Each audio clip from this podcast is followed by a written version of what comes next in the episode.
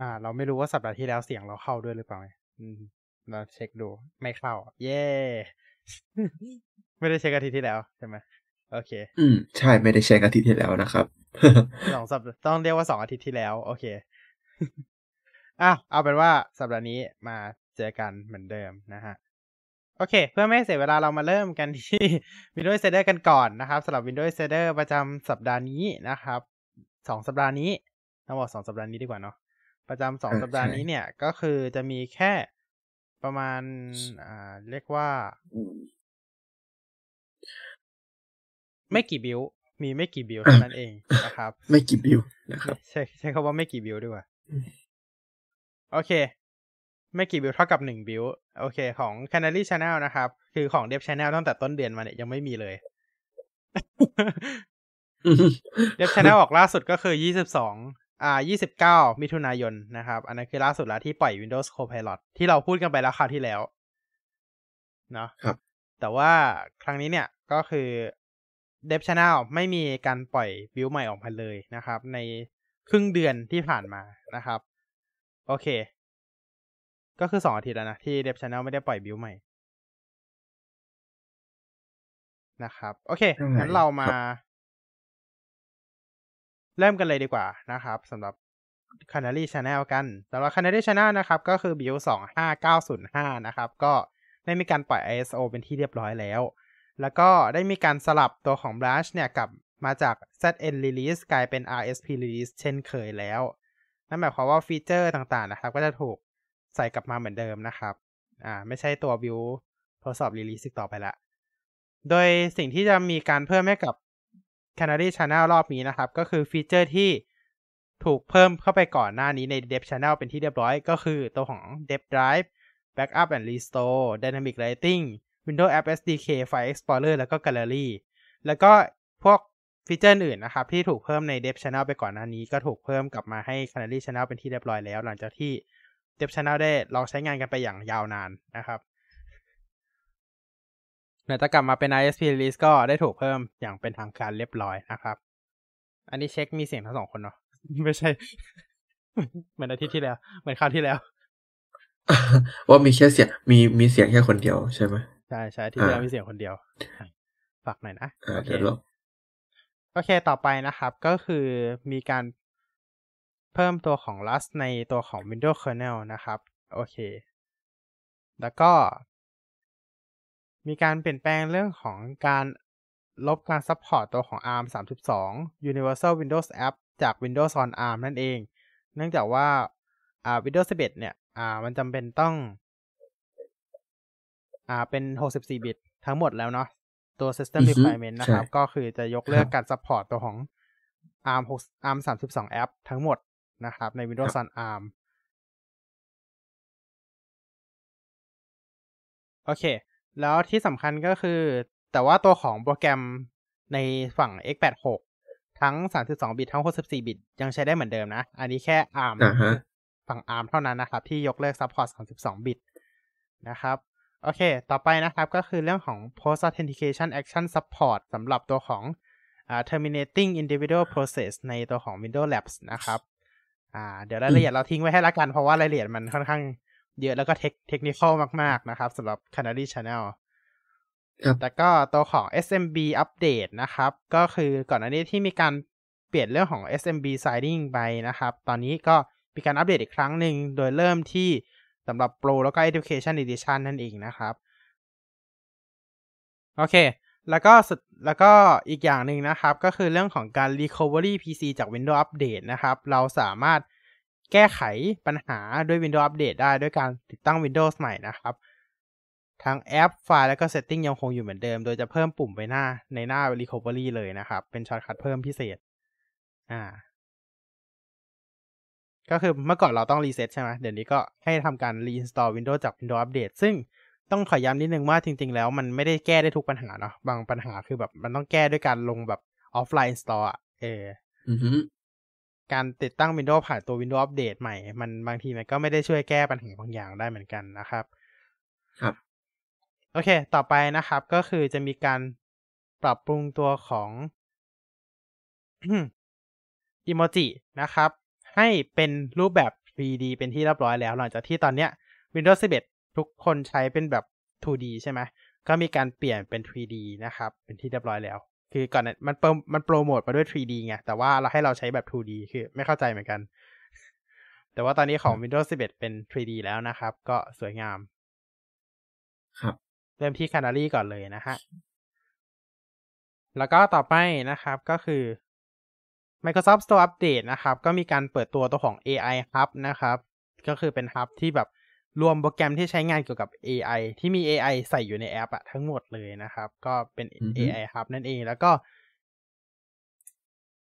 มีการแสดงข้อมูลตัวของราคาเพิ่มเติมด้วยนะครับ อ่า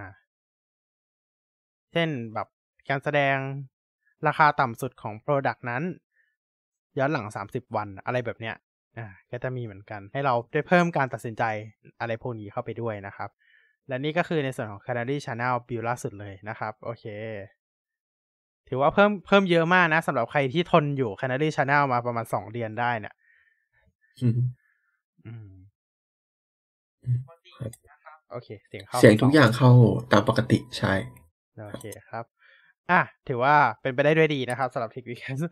คราวที่แล้วก็คือเราทดสอบกันไปแล้วเราก็หาเรียบร้อยฮะ โอเค บึมครับ บึ้มเรียบร้อย โอเค อะครั้งนี้ก็ปกติดีนะครับอะครับแล้วก็อีกนิดนึงสำหรับบิวสองห้าเก้าศูนย์ห้านะครับ ก็ได้มีการ อืม อ่าเขาเรียกว่าเดี๋ยวสักครู่นะ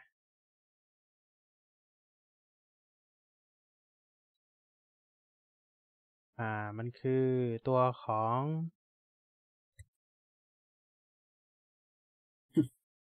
ซูน .net อ่าซูน .net คือจำ จำได้หรือเปล่าไม่รู้ อ่าครับแต่ว่า เนื่องจากการกลับมา เนื่องจากการคือเขาเขียนแบบนี้นะของ Guardian of the Galaxy ภาคสามเขาก็เลยทำการเปิดซูน .net กลับมา อีกครั้งหนึ่งครับคือเขาเปิดไปเมื่อประมาณเดือนที่แล้วเนาะจากอืมก a r เดียนภาคสามนะครับ ก็มีการแก้ไขปัญหาบางอย่างนะครับ ที่เกี่ยวกับตัวของ z o o n Diver ในการติดตั้งบน Windows 11 ด้วยนะครับอือฮึอ่า อันนี้ก็คือได้รับการแก้ไขเป็นที่เรียบร้อยละ คืออันนี้ก็แบบ อ่า เขาเขาเอากลับมาซูนมันอ่าเออสองพันยิบสามคือก็ก็ก็นะ เออ มันแต่มันก็ค่อนข้างติดตั้งนิดนึงนะครับ โอเค อะ เอาเป็นว่าประมาณนี้สำหรับสองสองห้าเก้าศูนย์ห้านะครับ ในทางนี้ บอกข่าว Insider เราหายไปสองอาทิตย์แต่ว่ามีบิวเดียว ก็เป็นเพราะว่าน่าน่าจะเป็นเพราะว่าเมื่อสัปดาห์ที่แล้วมันมี อ่า พวกอ่าวันชาติสหรัฐด้วยอะไรพวกนี้นะครับ ใช่ใช่ก็น่าจะเป็นอย่างนั้น ก็คืออะมันก็เลยอาทิตย์ที่แล้วก็คือปล่อยมาแค่บิวเดียวก็คือของ Canary Channel เลย อ่า เพราะว่าเขาอืมน่าจะทำค้างไว้แล้วก็เพิ่งปล่อยอาจจะแบบนี้ก็ได้นะ เราก็ไม่รู้เหมือนกัน อืมอืม นั่นแหละ ก็คือคือช่วงนั้นพอดีเนาะ Dev Dev อาจจะยังทำไม่ทันนะฮะ ก็ก็รอสัปดาห์นี้แล้วกันเนาะ Dev คิดว่ามาแหละ แล้วก็ตัวของ Emoji 3D ก็น่าจะมาเหมือนกันเนาะสำหรับ Dev Channelอืม ครับ อะ เราไปดูในส่วนของคอนเทนต์หลักของเราในวันนี้กัน ก็คือ City Skyline ภาคสองกันอีกเช่นเคย ภาคสองภาคสอครังบโอผมเคเราเราจะไม่พูดถึงภาคหนึ่งแล้ว ภาคหนึ่งเราเล่นกันจนพรุนละ อืมพูดมากี่ปีแล้วครับ น่าจะหลายปีพรุนมากี่ปีเราก็ไม่รู้ ต้องบอกอย่างนี้ดีกว่า คือแบบพรุนมาหนักมากแล้วนะครับอืมครับ โอเคนะครับ ก็ เดี๋ยวจะทำการแชร์หน้าจอนะครับ แล้วก็มานั่งดู ไม่อย่าเรียกนั่งดูเลย เราจะมาวิเคราะห์ไปด้วยกันมากกว่าเนาะ วันนี้มีสองสองฟีเจอร์อัปเดตนะครับใช่วันนี้มี Public สอง and Cargo Transport สอง Dev Diary อ่าสอง feature highlight นะครับ งั้นเรามาเริ่มกันที่ Public and Cargo Transportation กันก่อน โอเค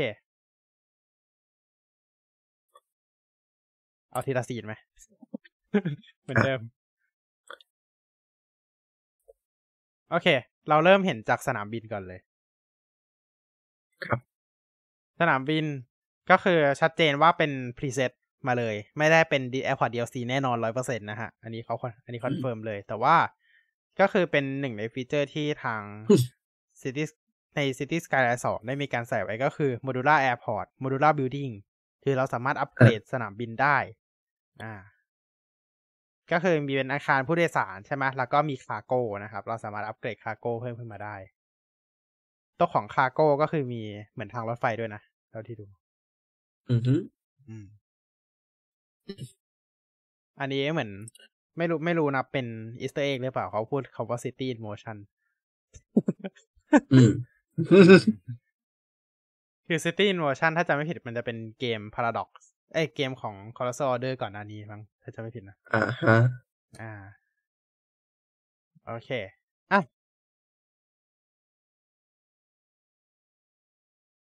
อะ transport แรกอะที่จะ unlock คืออะไรนะ transport แรกที่จะ unlock คือเอ่อ bus ไมโครแท็กซี่ปะใช่อ่าใช่ bus แท็กซี่ใช่ก็คือ จะเป็นสองอย่างอันแรกสุดเลยที่ราคาถูกแล้วก็อัพ unlock ได้เร็วเนาะครับ อ่า ก็คือเป็นสองอย่างแรกเลย แล้วก็ จะสังเกตเห็นว่าคืออู่แท็กซี่รอบเนี้ยคือใหญ่จริงๆนะ ใช่สมัยก่อนอู่แท็กซี่ก็กินแค่ แค่นิดเดียวเกินไปที่นิดเดียว คือตอนเนี้ยอู่แท็กซี่คือใหญ่มากนะฮะอ่าแล้วแล้วเท่าที่ดูนะเหมือนกับ bus depot เลย ใช่ไหมครับแล้วเท่าที่ดูก็คืออู่แท็กซี่เนี่ยมันอยู่ใน อยู่ในช่องเดียวกับรถบัสเลยนะอ่าเดี๋ยวปิดซีซีกันแป๊บนึงนะโอเค คืออืมในตรงเนี้ยเราจะเห็นว่าอู่แท็กซี่มันอยู่ในช่องเดียวกับรถบัสเลย ก็คือไอไอเครื่องไออัน อะเขาเรียกว่าอะไรนะหกอันแรกเป็นของรถบัส เอ้ยเจ็ดอันแรกเป็นของรถบัสเนาะที่เหลือเป็นของแท็กซี่อืมอืม ส่วนฟีเจอร์ย่อยๆ เดี๋ยวเราจะไปดูกันเนาะแล้วราคาก็ชัดเจนครับหนึ่งแสนเท่านั้นเอง ก็คือก็คือถือว่าถูกอยู่อืมในราคาเติมต้นเนาะครับป้ายรถเมย์อ่าป้ายรถเมย์นี่สำคัญมาก เพราะว่า ในครั้งนี้ป้ายรถเมย์นะครับ ก็แน่นอนมีการเราจะต้องกำหนดป้ายรถเมล์เองแล้ว ไม่ใช่แบบลาก waypoint เสร็จปุ๊บเราจะลากเข้าตรงไหนก็ได้ แล้วก็ให้มัน generate เป็นป้ายรถเมล์เองนะครับ ไม่ใช่ครับรอบนี้คือเราต้องใส่ป้ายรถเมล์ก่อน แล้วค่อยลาก waypoint ลากเส้นทางอีกทีหนึ่งอ่าฮะอืม ก็จะมีความยืดหยุ่นมากขึ้นอ่าอ่าใช่ ดูดิเขาตั้งป้ายรถเมล์สามอันติดกันเลยอะอ่าก็คือ แวะสามป้ายเลย ก็คงไม่มั้งอืมก็คงไม่ได้แวะสามป้ายมั้งอ่าก็ก็คงอาจจะเอาไว้คนละสาย อ่า อ่า เป็นคนละสายอ่า แบบสายนี้รอป้ายนี้สายอีกสายหนึ่งรออีกป้ายหนึ่งอ่า ถัดไปอีกป้ายหนึ่งครับใช่เหรอโอเคแล้วถ้ามีสิบสายนี่ทำไงเนี่ยอืมอืมจริงๆมันน่าจะลากซ้ำได้เหมือนเหมือนภาคแรกอะเนาะอ่าอ่าอ่าอ่าลากซ้ำใช่กันได้ใช่ใช่โอเค อันนี้ก็คือรถไฟกับ เอ้ยเอ้ยเมื่อกี้หน้าตาใหม่น่าสนใจเมื่อกี้รถไฟน่าสนใจนะครับ รถไฟอ่าเป็นถ้าเป็นรถไฟถ้าสองชั้น เป็นรถไฟสองชั้นด้วย ใช่อ่าก็ก็ถือว่าดีเนาะเป็นรถถ้าเกิดมันเป็นรถไฟแบบเข้าเมืองอะเป็นรถไฟระหว่างเมืองอะรถไฟสองชั้นก็ก็ถือว่าดูดีเลยนะแบบคนอ่าคนคนใช่ได้เยอะก็จะจุคนได้เยอะใช่ข้างบนอาจจะเป็น first class อะไรแบบนี้เนาะเออรอรถไฟไทยทำนะฮะอืม เขาเอ้ยมันต้องต้องมีคนเอาแอสเซทเข้ามาใส่ในเกมอยู่แล้ว ถูกป่ะอืมเพราะว่าอย่างใช่ตอนภาคแรกยังมีคนเอา BTS กับ MRT เข้ามาใส่เลยอ่าฮะใช่ใครจำได้ครับ อันนี้โหลดอยู่เลยนะ มียังอยู่นะ ตัว BTS กับ MRT แต่ไม่ค่อยได้ใช้ เพราะว่ามันไม่ค่อยเข้ากับเมืองอ่าแต่ก็ต้องรอรุ้นนะฮะเรื่องการทำพวกมอด assets กับใช่ mod ใช่ โอเค เดี๋ยวเราค่อยมาพูดกัน วันนี้เราได้พูดถึงเรื่องนี้ด้วย แต่ว่าเดี๋ยวเราค่อยมาพูดกันอ่า trams อันนี้คือแทรมนะฮะ ที่เราสังเกตก็คือสายไฟยังหักอยู่นะฮะหักอืมหักกลางฟ้าอยู่เหมือนเดิมนะฮะ โอเคอืมเราควรเปิดซีซีเนาะจะได้รู้ว่าเขาพูดอะไรบ้าง แต่เหมือนรถไฟเรายังไม่เห็นแบบอื่นนะ เท่าที่ดู เนี่ย มีแต่อ่ารถไฟเท่าที่ดูยังมีแค่แบบเดียว เท่าที่ดูมีแต่รถไฟสองชั้น เราเห็นด้านบนแทรมด้วย เออรายละเอียดเจ๋งดีนะ เราเห็นแบบดูดิ ด้านบนแทรมมีแบบ เนี่ย เป็นหลูแอร์อ่าถ้าเป็นรถเมล์สีน้ำเงินก็อาจจะมีกล่องแบตเตอรี่อยู่ด้านบนที่นานาอืม อืมฮึใช่ไหมอ่าอืมอืมฮะครับคือภาคแรกมันมีมันมีรถเมล์พลังงานชีวภาพใช่ป่ะไบโอฟิลอ่า อันนี้มี electric bus อาจจะครับมีก็ได้นะอิเล็กทริกบัส ในภาคนี้อ่าแต่เราก็ไม่รู้มันอาจจะอ่ามันอาจจะไม่ได้ใส่มาต้นเกม แต่มันอาจจะใส่มาเป็น DLC ก็ได้ เอ่อ electric bus มีนะ ถ้าดูในเว็บไซต์เขาเขียนอยู่ อ่า โอเค งั้นเดี๋ยวเราค่อยไปดูเว็บไซต์กันเนาะไปไปกันต่ออ่าโอเค อ่า นี่ อันนี้เท่าที่ดูเป็นรถหัวรถจักรลากจูง อ่า อ่า เป็นขน cargo cargo ใช่ เนี่ยเอาจริงนะทาสีแบบเนี้ย สีน้ำเงินนะสวยนะ อย่าอย่าเป็นสีเหลือง โอเคปะอืม สีสีเหลืองมันจะดูเหมือนรถส้ม เออไม่คือคือสีอะไรก็ได้ แต่ว่าทำสีหน่อย เออเราต้องทำสี แต่ไม่รู้ว่าภาคภาคเนี้ยเรา มันจะมีระบบอะไรขนาดนั้นหรือเปล่า โอเคอ่าอันนี้แล้วรนี่ถคือเมย์เห็นค่อนข้างชัดเลยว่ารถเมย์เป็นรถเมย์ปรับอากาศนะครับ อ่า มันปรับอากาศมีหมดเลยนะไม่มีมันแผปรับนอากาศที่หมดมีแผนที่ชัดเจนก็คือ ไม่งงแล้ว คือก่อนหน้านี้มันเป็นเส้นเดียวใช่ไหมแล้วก็ใช่หัวท้ายแล้วคือเราก็งงว่าป้ายไหนคือป้ายไหนอืมอ่า รอบนี้เหคืมืออนไม่เป็งนงแบบละอ่าอืม เหมือน อันนี้เอาจริงๆปะมันคล้ายๆกับไอเนี่ยไอมินิเมโทรอะอ่าอ่าเออไม่หมายถึงไอคอนอะไอคอนมันคล้ายๆกัน มันจะมันจะเป็นกล่องกล่องๆแล้วก็มีไอคอนคนอยู่ข้างในเป็นวงกลมสี่เหลี่ยมสามเหลี่ยมซัมติงใช่ใช่แต่อันนี้เป็นวงกลมหมดเนาะเออ แต่ถือว่าป้ายดูง่ายนะว่ารถอยู่ตรงไหนแล้ว ป้ายต่อไปอ่าอีกไกลแค่ไหน เออ มันดูง่ายขึ้นใช่กว่าใช่เดิมใช่ใช่ครับใช่ อืม แล้วดูเหมือนว่ารอบนี้จะมีชื่อป้ายตาม จะมีแบบเลขที่ถนน เออตำแหน่งบ้านบ้านเลขที่อะไรแบบเนี้ยรอบนี้จะมีบ้านเลขที่ด้วยเนาะทำให้เราแบบ เออ ไม่เหมือนไม่เหมือนภาคแรกที่แบบ bus stop under hashtag หนึ่ง แล้วพอเราสร้างจนครบรอบสมมติเรามีสักสิบสองป้ายแบบนี้มันก็แบบ bus stop hashtag หนึ่งสองสามสี่ห้าหกเจ็ดแปดเก้าสิบสิบเอ็ดสิบสองอะไรแบบเนี้ยมันไม่ไม่รู้รีเรื่องเนมให้เองมันไม่รีเนมให้อืใช่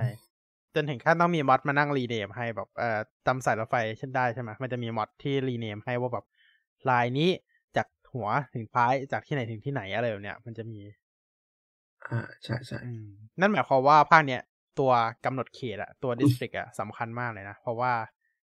มีเรื่องของเขตมีตำแหน่งมีอะไรพวกเนี้ย มีชื่อถนนมีอะไรแบบเนี้ยให้ความสำคัญตรงนี้มากยิ่งขึ้น เนี่ย เพราะว่าอันนี้เขาบอกว่า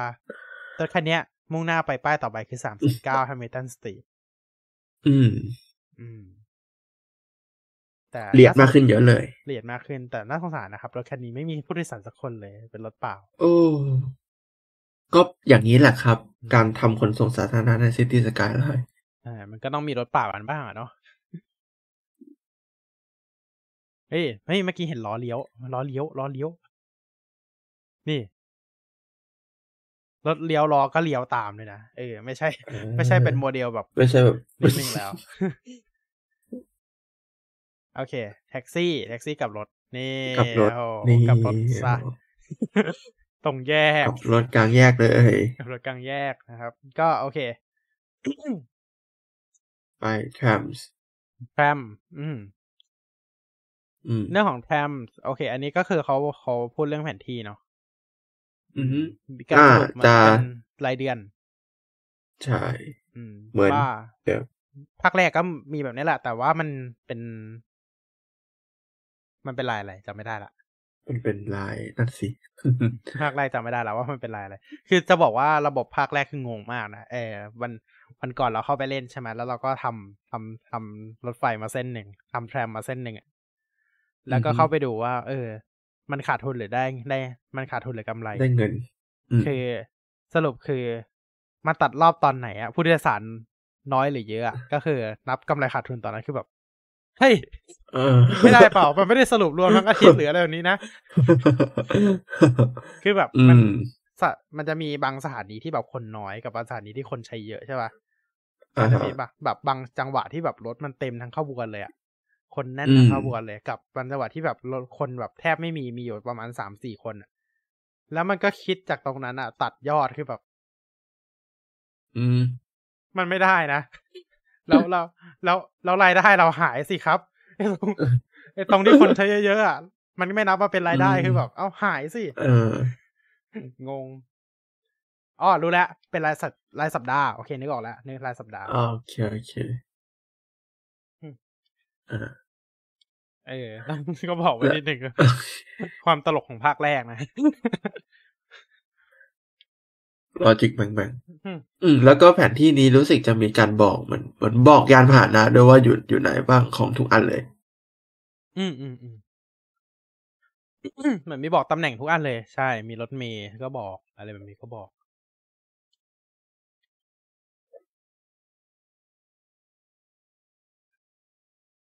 แล้รัวบเท่าที่ดูก็คือ ตัว Public Transport ข้างบนน่าจะเป็นแท็กซี่เนาะแท็กซี่แท็กซี่ใช่แท็กใช่ซี่อันบนสุดน่าจะเป็นแท็กซี่ แล้วก็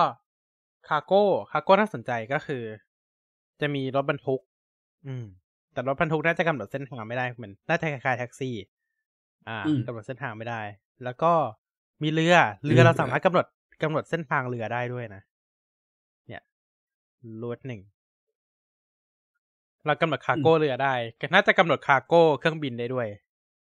อืม ก็ค่อนข้างน่าสนใจว่า ปกติแล้วเราจะไม่สามารถกำหนดอะไรเกี่ยวกับ cargo ได้เลย ใช่ ก็จะต้องรอมัน spawn มาแล้วก็ไปอะไรอย่างงี้ ใช่ใช่แล้วเราชอบทำเป็นด่านตอมอะ ก็คือแบบเอา cargo สองสองแพ็กอะ อันหนึ่งจาก outside เข้าด้านหนึ่ง inside อีกด้านหนึ่ง แล้วก็ มาแลกเปลี่ยนรถไฟกันตรงนั้นทำด่านตอมอโอเค ไป ต่อครับอืมต่อครับอ๋อแบบเลเจนด์ตรงนี้ก็คือ จะมีไฮไลท์ตัวสถานีเนาะ Public Transport Station แล้วก็ตัวศูนย์ซ่อมบำรุงต่างๆ Taxi Stand เออ Taxi Stand เดี๋ยวเดี๋ยวให้ไปคุยกันใน Dev Diary เนาะเขาน่าจะมีบอก อืม อืม Bus Stop อะไรพวกนี้ Subway Stop นะครับ ไปกันต่อฮะ โอเค โอเค ตรงนี้เราเห็นชัดเจนว่าตรงนี้นะครับก็คือแทมเนาะเราสามารถกำหนดราคาตั๋วได้อ่าว่าคนหนึ่งอะ เท่าไหร่แต่แต่เหมือนว่าเป็นตลอดสายเนาะไม่ได้ไม่ได้เป็น ไม่ได้เป็นแบบขึ้นราคาตามระยะทางอ่าแล้วก็สามารถเลือกกำหนดได้แล้วนะครับ ว่าจะให้แอดไซน์ตัวของรถอะไว้เท่าไหร่ ดูเหมือนอ่าจำนวนสูงสุดก็คือจำนวน stop อ่า เท่าที่ดูนะ เพราะว่าอันนี้ assign สิบสอง assign ได้สูงสุดสิบสอง stop สิบสองก็น่าจะตามตามตามตามจำนวน stop คือสูงสุดได้เท่านั้นนะครับ ก็ก็ดีละ เราไม่ต้องลงพวก improve transportation แล้วที่แบบมานั่งที่เขาไอ้มอดนั้นอะก็คือมานั่งกดเพิ่มกับรถเองใช่ปะ่ะ อันนี้เราก็ adjust ได้เลย อืม อืม โอเค อันเนี้ยติดใจมากเลยว่าทำไมทางขึ้นลงเมโทรมันถึงใช้เยอะขนาดนี้ อ่าใช่หนึ่งทางขึ้นเมโทรกว้างขึ้นอย่างเห็นได้ชัด และสองก็คือมีมีไอ้นี่แหละ มีหลังคาแล้วมีหลังคาแล้วใช่ เพราะว่าก่อนก่อนอันนี้มันอิงจากพวกนิวยอร์กเนาะมันไม่มีหลังคา ใช่ อืม มันนี่จากทางของฝั่งสมัยก่อนไม่มีนิวยอร์กหลังคาอืมแต่ว่าอันก่อนเล็กเท่านั้นก็ โอเคแล้ว แต่ไม่ใช่แน่ใจเหมือนกันว่าทำไมอันนี้มันถึงต้องต้องใหญ่ขนาดนี้ด้วย อ่า ก็อันนี้ไม่แน่ใจเหมือนกัน แต่ว่าทุกอย่างแก้ปัญหาได้ด้วย asset กับ mod ครับ อ่า แต่ว่าอันนี้ต้องรอดูแหละว่า ไม่รู้ว่ามันจะเป็นโมดูล่าอะไรหรือเปล่าแบบอย่างเช่น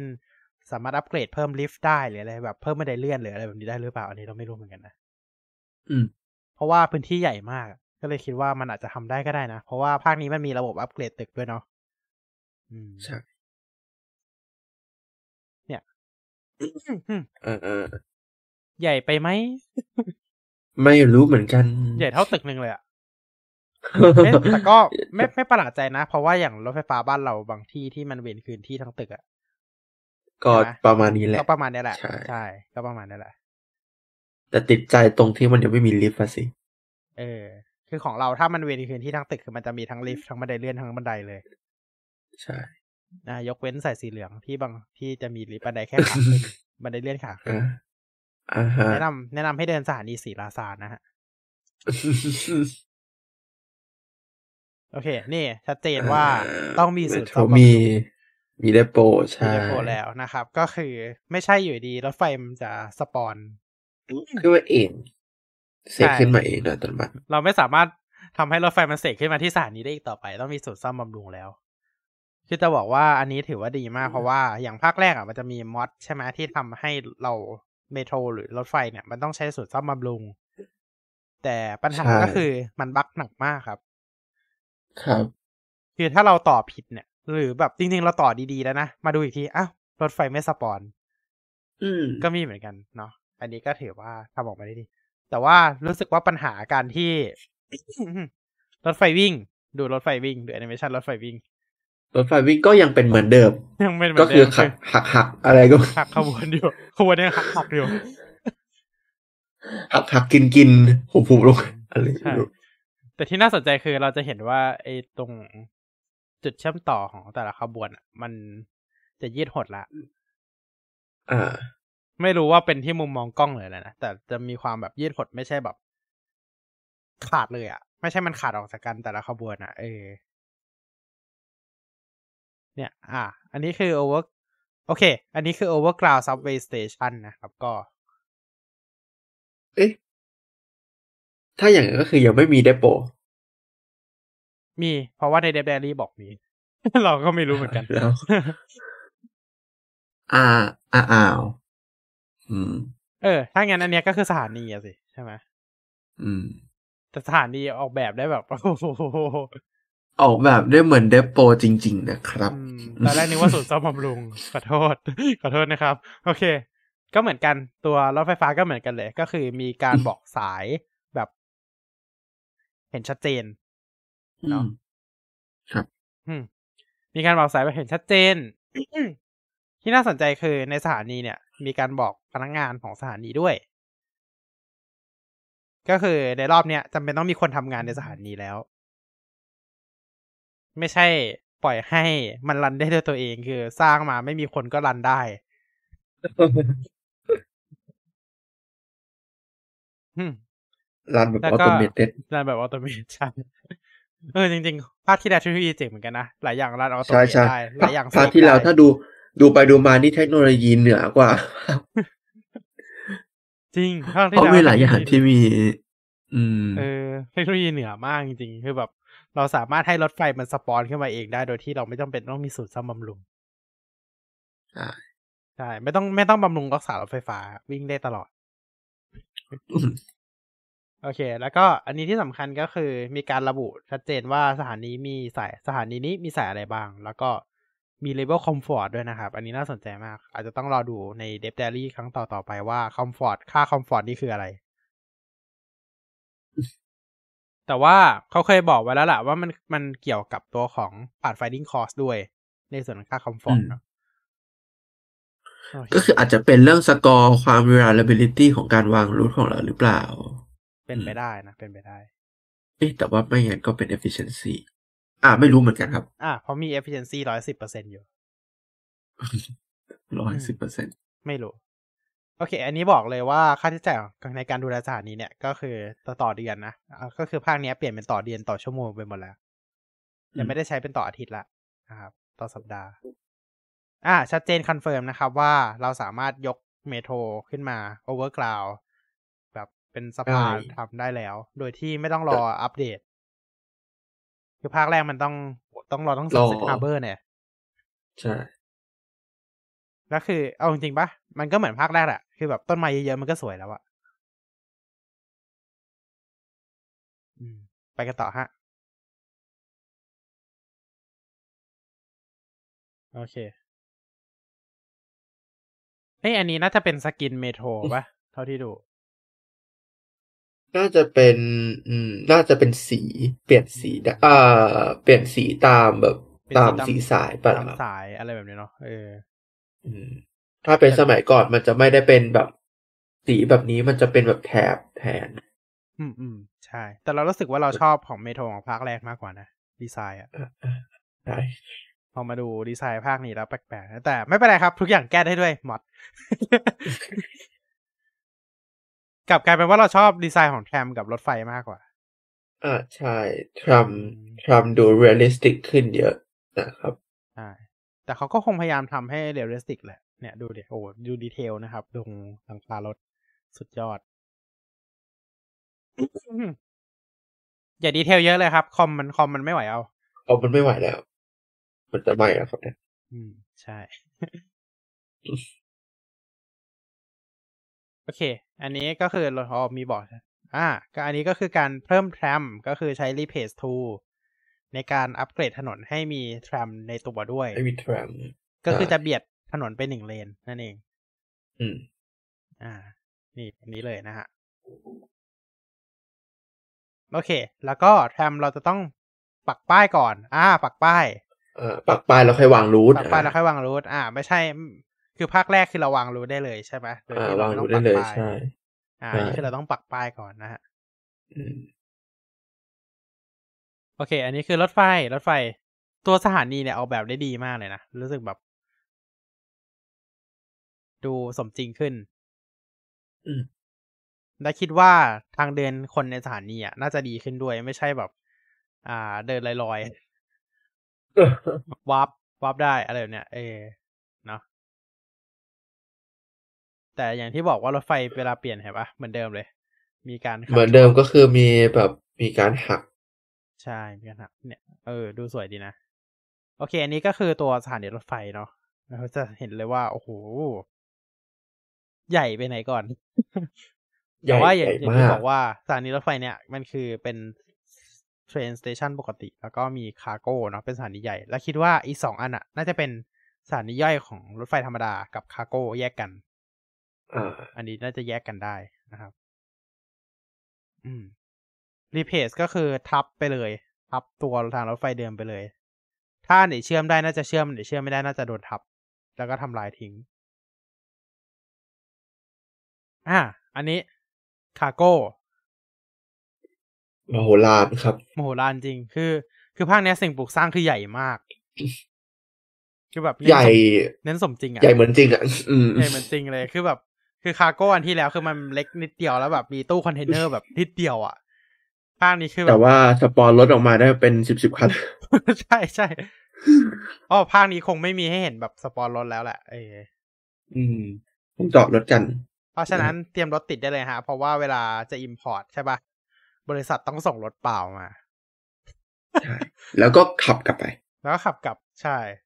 คือเตรียมรถติดได้เลยเพราะว่าทั้งขาเข้าทั้งขาออก เตรียมตัวฮะ เตรียมตัวรถติด อืม อ่า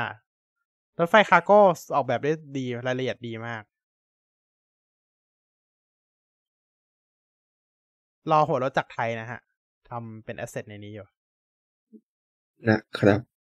โอเค อันนี้คือเรือ cargo เขาบอกว่า อันนี้ก็คือเรือที่เราสามารถขนแบบขน cargo ได้เยอะขนของอะได้เยอะมากๆขนสินค้าได้เยอะมากๆ แต่ว่าข้อเสียของมันก็คือเคลื่อนที่ได้ช้าเนาะ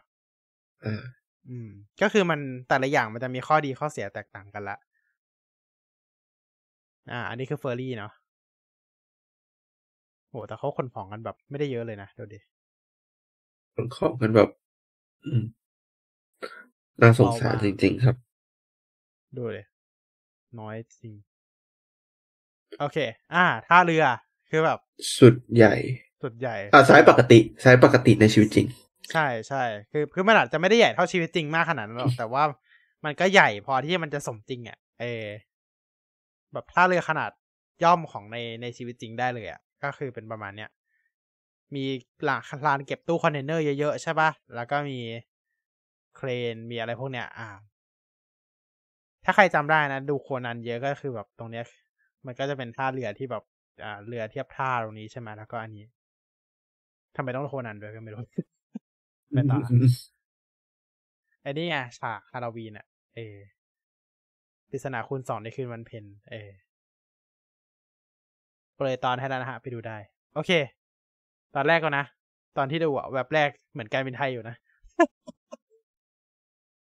หางอ๋อหางหางม่วงสีหางม่วงม่วงสีม่วงม่วงม่วงอ่าเออ แต่ไม่ใช่ไม่ใช่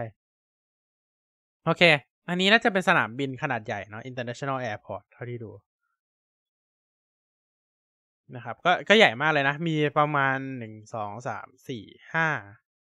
หกเจ็ดเจ็ดเอ้ยแปดเอ้ยหนึ่งสองสามสี่ห้า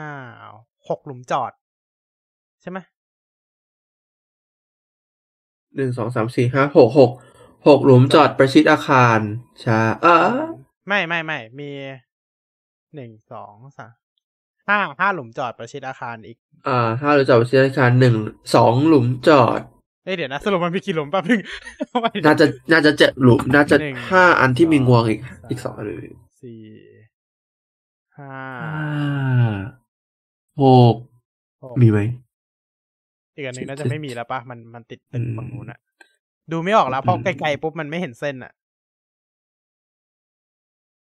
เอาเป็นว่าจุได้เยอะกว่า Airport ที่เป็น preset ของ Skylines หนึ่งแล้วกัน คือจะบอกว่า airport เดิมอะมันกี่อันเดียววะจุได้สามคนจุอ่าสองสองสาม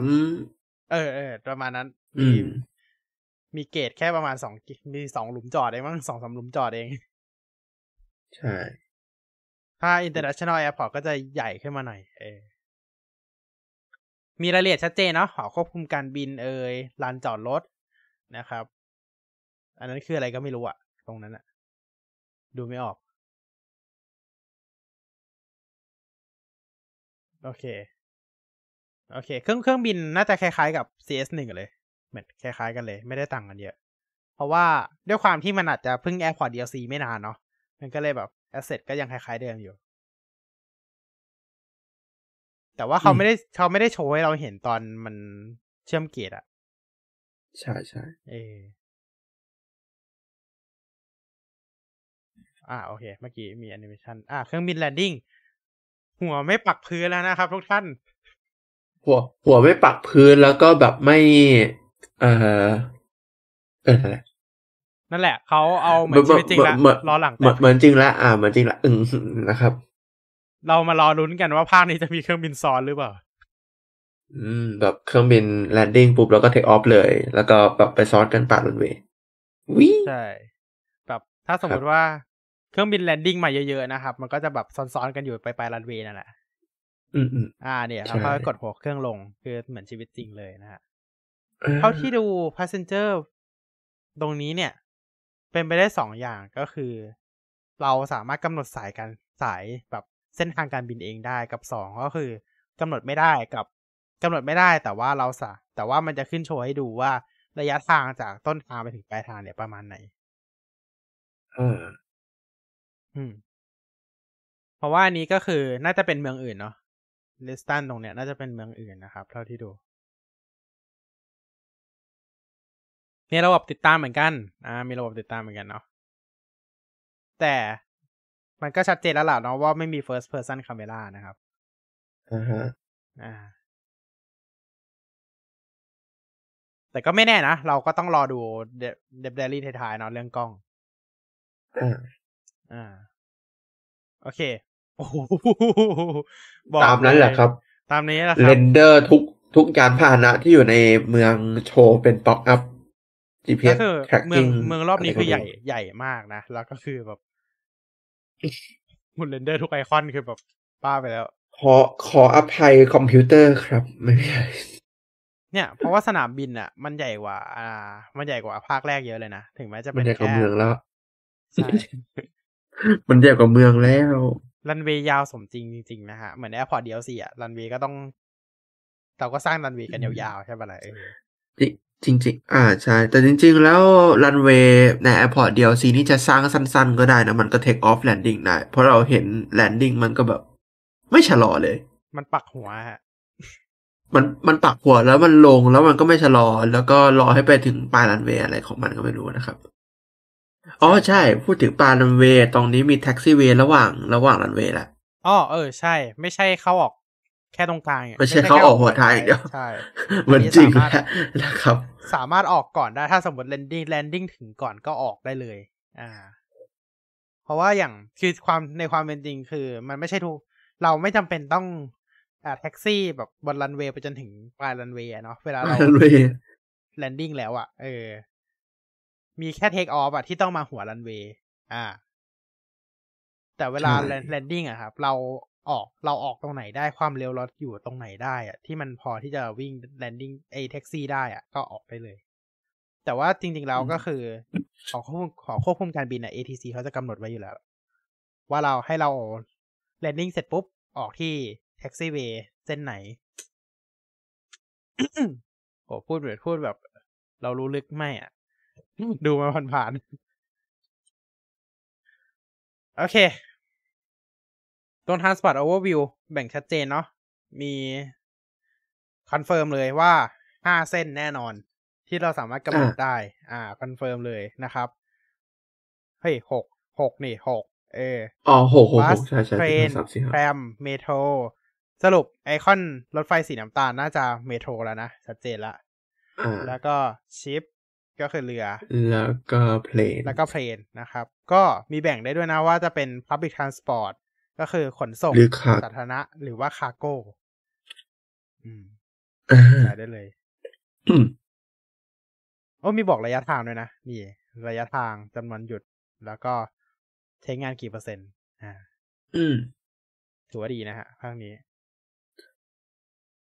อ่า cargo cargo ได้สามอย่าง เครื่องบิน เรือแล้วก็รถรถไฟนะครับ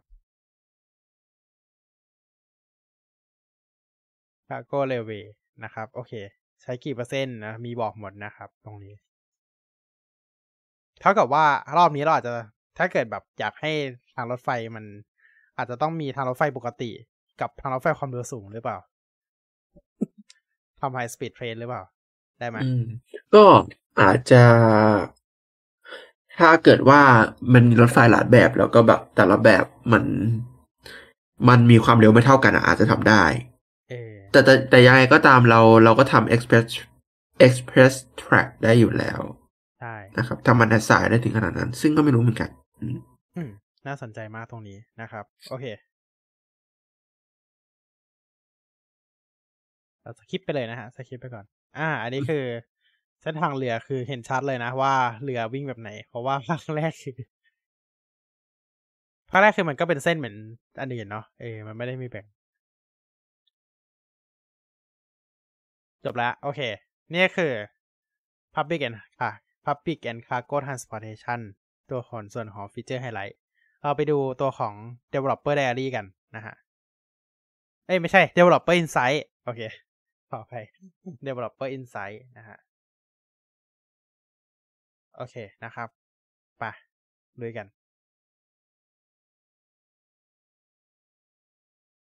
จริงๆ Developer Insight เราจะไม่ได้ฟังที่ Developer พูดนะครับ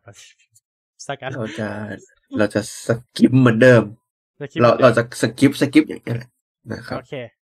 อะอันนี้คืออย่างที่บอกว่าเขาละเอียดขึ้นจริง owner นะครับ passenger นั่งแท็กซี่หนึ่งคันนั่งได้สี่คนนะครับ น่าจะหน้าหนึ่งแล้วก็หลังสามเนาะ ปกติอืมเออ อันเนี้ยน่าสนใจนะ Loud City อ่าเดี๋ยวค่อยมาดูกัน เรือนะฮะ เรือขนส่ง โอเค อันนี้ให้เห็นเลยว่าตอนแรกเป็นยังไงอืมน่าน่าสนใจมากว่าตรงนี้เครื่องบินล็อกอยู่ อ่าแปลว่าเราไม่สามารถสร้างเครื่องบินได้ตั้งแต่แรกนะครับ เครื่องบินโดนล็อก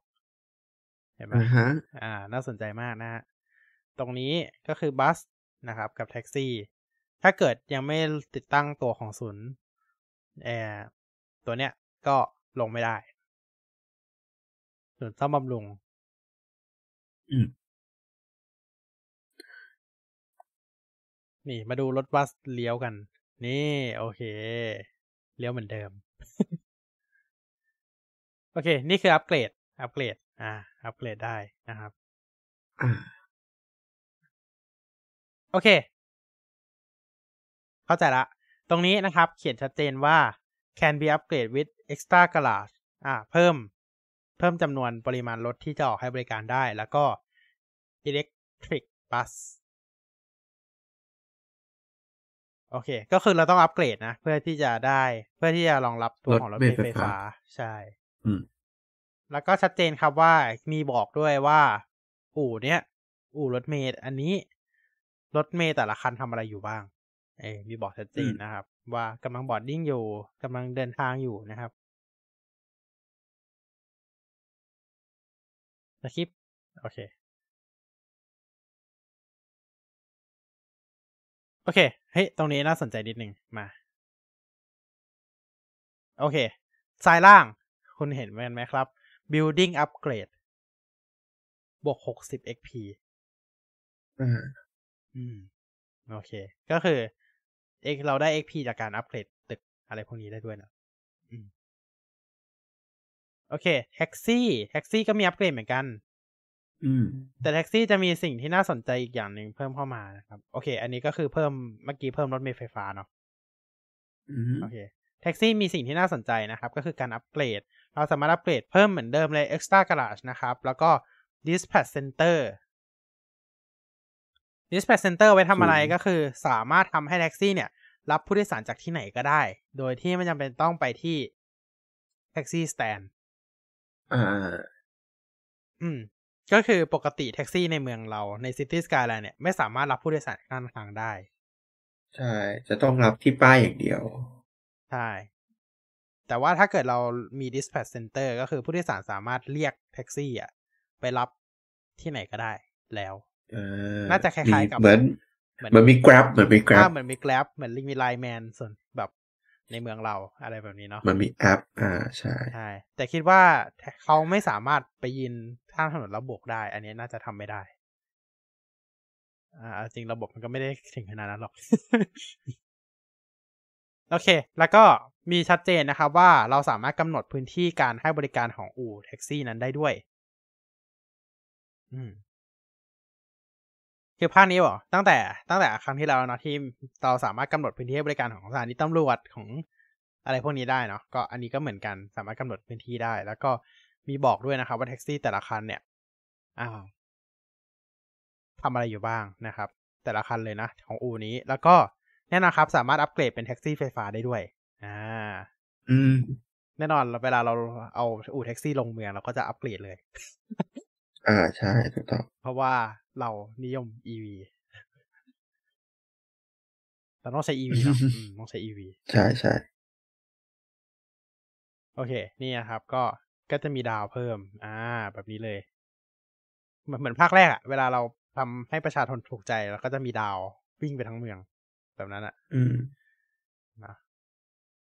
ถ้าประชาชนไม่ถูกใจก็จะมีหน้ากดทั้งเมือง ใช่ก็จะจะมีจะมีหน้ากดทั้งเมืองแล้วก็จะมีคอมเพลนมาในเชิร์ฟเยอะแยะเลย ใช่ใช่โอเค นี่คือชิปไลน์นะครับ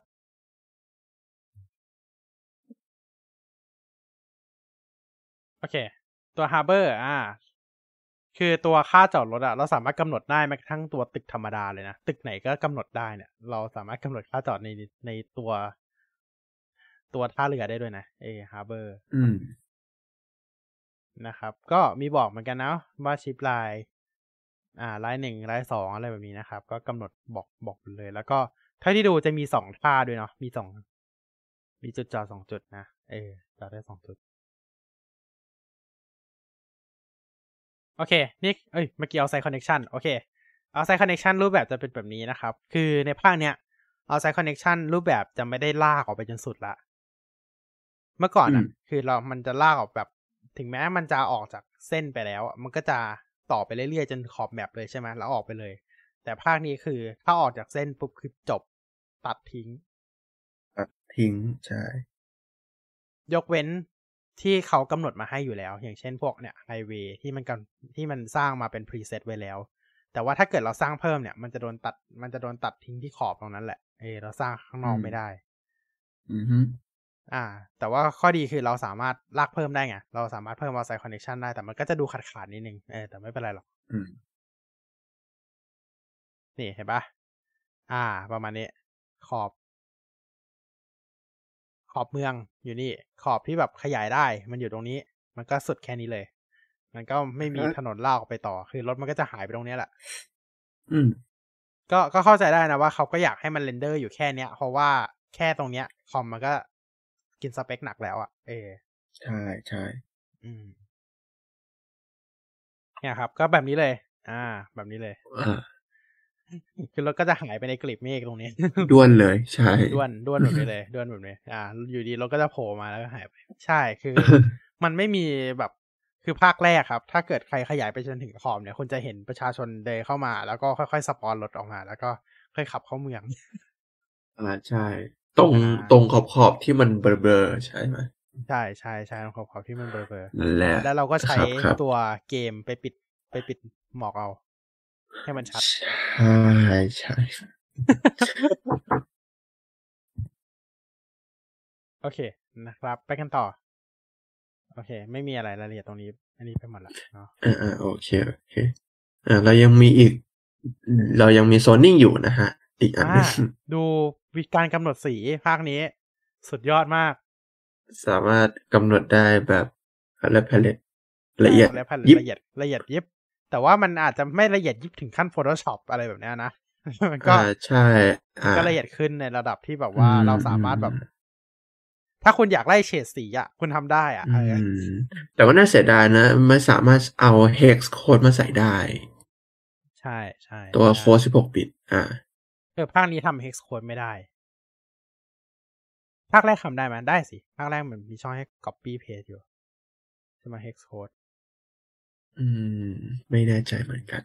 ลอง feedback ไปที่ developer ดูอาจจะได้ก็ได้เนอะอ่าอาจจะได้ อาจจะแบบอาจจะใส่มาในตัวเต็มเลยอ่าอ่า อ่า อันนี้ต้องรอดูเพราะว่าอย่างที่บอกว่า footage ทั้งหมดอะมันคือ beta build นะครับเออโอเค select operation เหมือนเดิมครับ ที่เหลือเหมือนเดิมแล้วเนาะ ticket price นี่เออเวโอเคแล้วปลารถเมเวล์ลงพอยต์อืม waypoint ตรงเมื่อกี้ เมื่อกี้คือการลาก waypoint เฉยๆนะครับ ไม่ได้เป็นการสร้างป้ายรถเมล์เนาะอืมอ่าการลากแบบนี้คือการลาก waypoint ก็คือ เราสามารถกำหนดเส้นทางเดินรถเมล์ได้แล้ว ไม่ใช่แบบให้มันคือภาคแรกอะไป มันจะ gen มันจะคำนวณเองว่ารถเมล์ไปเส้นเนี้ยใกล้ที่สุดถูกปะมันก็จะใช่วิ่งเส้นเนี้ย เราไม่สามารถกำหนดได้ยกเว้นเราจะไปตั้งป้ายเพิ่ม อืมจะไปลากเพิ่มป้ายรถเมล์เอานะครับ แต่ภาคนี้เราสามารถกำหนด waypoint ได้เลย โดยที่ไม่จำเป็นต้องเพิ่มป้ายรถเมล์แล้ว ก็คืออฮึอย่างที่บอกว่าป้ายรถเมล์มันต้องมันต้องไปไปตั้งก่อนใช่ปะแล้วเราถึงจะลากเข้าไปได้ แต่ว่าเนี่ยก็คือถ้ามันไม่มีป้ายรถเมล์มันจะเป็นแค่การลากเวพอยต์ให้รถเมล์ขับไปตามจุดนั้นนั่นเองนี่ลากแบบนี้ได้เลย ถือว่าเป็นอะไรที่ที่ดีนะ เพราะว่า ภาคแรกทำไม่ได้นะฮะอ่าครับแล้วมันทำให้เราสามารถกำหนดเส้นทางเดินรถเมล์ที่แบบ เออ น่าจะมีประสิทธิภาพมากยิ่งขึ้น ใช่อืมแต่ไม่รู้ว่าภาคนี้แก้ปัญหารถที่มันออกมาติดติดๆกันหรือยังนะอืมน่าจะไม่อะเราได้ดู เห็นปะอืมไอ้สามไอ้สามพันเนี่ยอ๋อโอเค ดูทรงแล้วไม่น่าจะปรับปรุงนะฮะ ไม่แต่จะบอก beta build เออคิดในแง่ดีไปก่อนอ่าโอเคโอเคโอเคโอเคดีโอเคโอเคโอเค beta build beta build อืมโอเคโอเคอืมอย่างที่บอกว่าค่าโดยสารตลอดสายนะครับ ก็คือถ้าเกิดสร้างสายยาวๆคุณก็ได้ได้ได้ค่าโดยสารแค่นั้นแหละอืมเพราะว่ามันไม่ใช่ตามระยะทางมันคือตลอดสาย อ่า เมืองนี้ไม่มีอย่างเดียวครับ ตั๋วร่วม อ่าสิภาคภาคแรกก็ไม่มีตัวตัวร่วมอะครับภาคแรกก็ไม่มีภาคแรกก็ไม่มีภาคสองก็ยังไม่มีแต่ตั๋วร่วมแต่แต่ว่าการที่ไม่มีตัวร่วมเนี่ยเป็นข้อดีครับ ก็คือเราจะได้เงินเพิ่มใช่เราได้เงินเพิ่มเพราะว่าประชาชนขึ้นหนึ่งสายต้องเสีย ต้องเสียทุกสายที่ขึ้นเลย ต้องเสียทุกสายใช่ใช่ใช่ถูกต้องแต่จริงๆอาจจะถ้ามีตั๋วร่วมมันก็ มันก็เสียได้เนาะเออมันมันอาจแค่ไม่รวมค่าแรกเข้าเฉย เสียได้ๆอืมอันนี้ milestone milestone นะครับ เป็นการเก็บ XP แล้วก็นี่เราจะจำเป็นต้องมี development point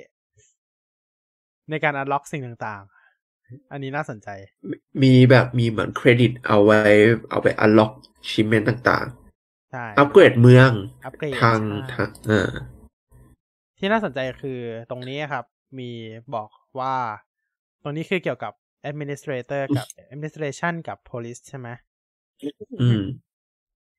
โอเค ก็จะมีเขียน welfare welfare office city hall แล้วก็ central bank ด้วยนะ เออ มี central bank ด้วย ไม่รู้ว่าอืมมันมาจากไอ้ financial district หรือเปล่า DLC อัน อันเกือบล่าสุด เนาะอืมน่าสนใจเหมือนกัน จริง ๆ DLC นั้นยอมรับเลยว่าไม่ได้ซื้อ ยอมรับอืตมรงๆว่าไม่ได้ซื้อ แล้วเหมือนว่าคุกภาคนี้นะครับ เราจำเป็นต้องอันล็อกด้วยนะ ก็คือต้องปลดล็อก อ่าสำนักงานตำรวจแห่งชาติก่อน อ่า แล้วก็ถึงจะปลดล็อกคุกได้อะนั่นนี่คืออะไร CIB CIB นะครับ เป็นเป็นหน่วยงานเป็นสอบเหมือนสวนกลาง CIA อะครับ อ่าหน่วยงานสอบสวนกลางเนาะเอออืม อันนี้ CIB นะครับ CIB CIB เนาะโอเคอืมหน่วยงานสอบสวนกลาง ก็ก็เห็นว่าเราต้องใช้ development point ในการปลดล็อก แต่ว่าถ้าเกิดใครเล่นแบบ sandbox ก็สามารถกด unlock all ได้เลย กดกดไปเลยนะครับ อืมอืมนี่เทรนซึ่งก็คือก็น่าจะรู้นะครับว่าพวกเราเป็นยังไงกันใช่น่าสนใจใช่ Space Center อันล็อกเป็นอันแรก ๆ เลยครับไม่จริง ๆ ก็กดมาทุกอย่าง อืม อันนี้น่าสนใจมากอืม Space Center เนาะแต่เขายังไม่เราให้เราเห็นเลยว่าเป็นยังไง ใช่อืมคือภาคแรกเนี่ย เวลาที่ใช้การสร้างกระสวยอวกาศเนี่ยค่อนข้างนานมาก ใช่ครับ ภาคแล้วก็สองอาจจะนานกว่านี้เพราะเนี่ยสมจริง ใช่ Monument อ่าสิ่งที่เขาเรียกว่า Space Elevator เป็นตัวสร้างรถติดเลย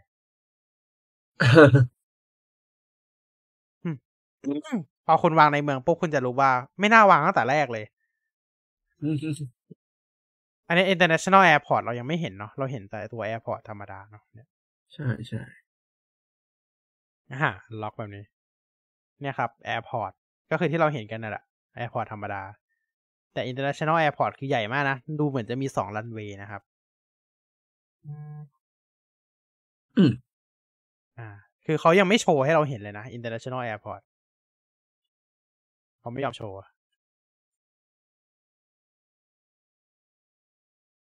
โอ้โห ดู render ยังไงไว้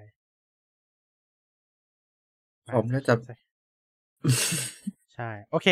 คอมยอมแพ้ มีระบบ sort by นะครับ เราสามารถติ๊กกดเลือกได้ เรียงจากมากไปน้อย อ่า มีระบบ sort by ให้ด้วย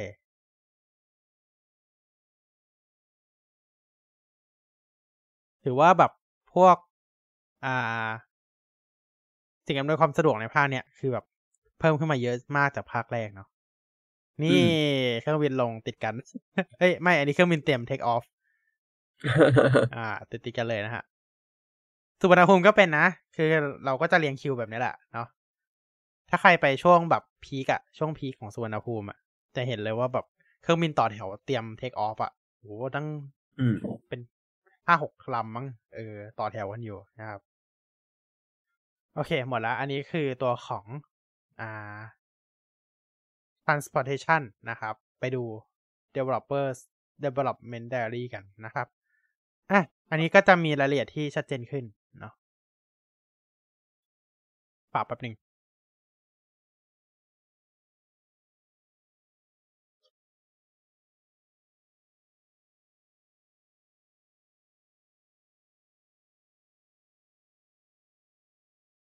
โอเค อย่างแรกก็คือบัสรถรถเมย์อันล็อกเป็นอย่างแรกเลยรถประจำทางเป็นอย่างแรกที่อันล็อกเลยนะครับ แล้วก็ชัดเจนว่ามีรถเมย์ไฟฟ้านะครับ โดยการต้องอัปเกรดเนาะอืม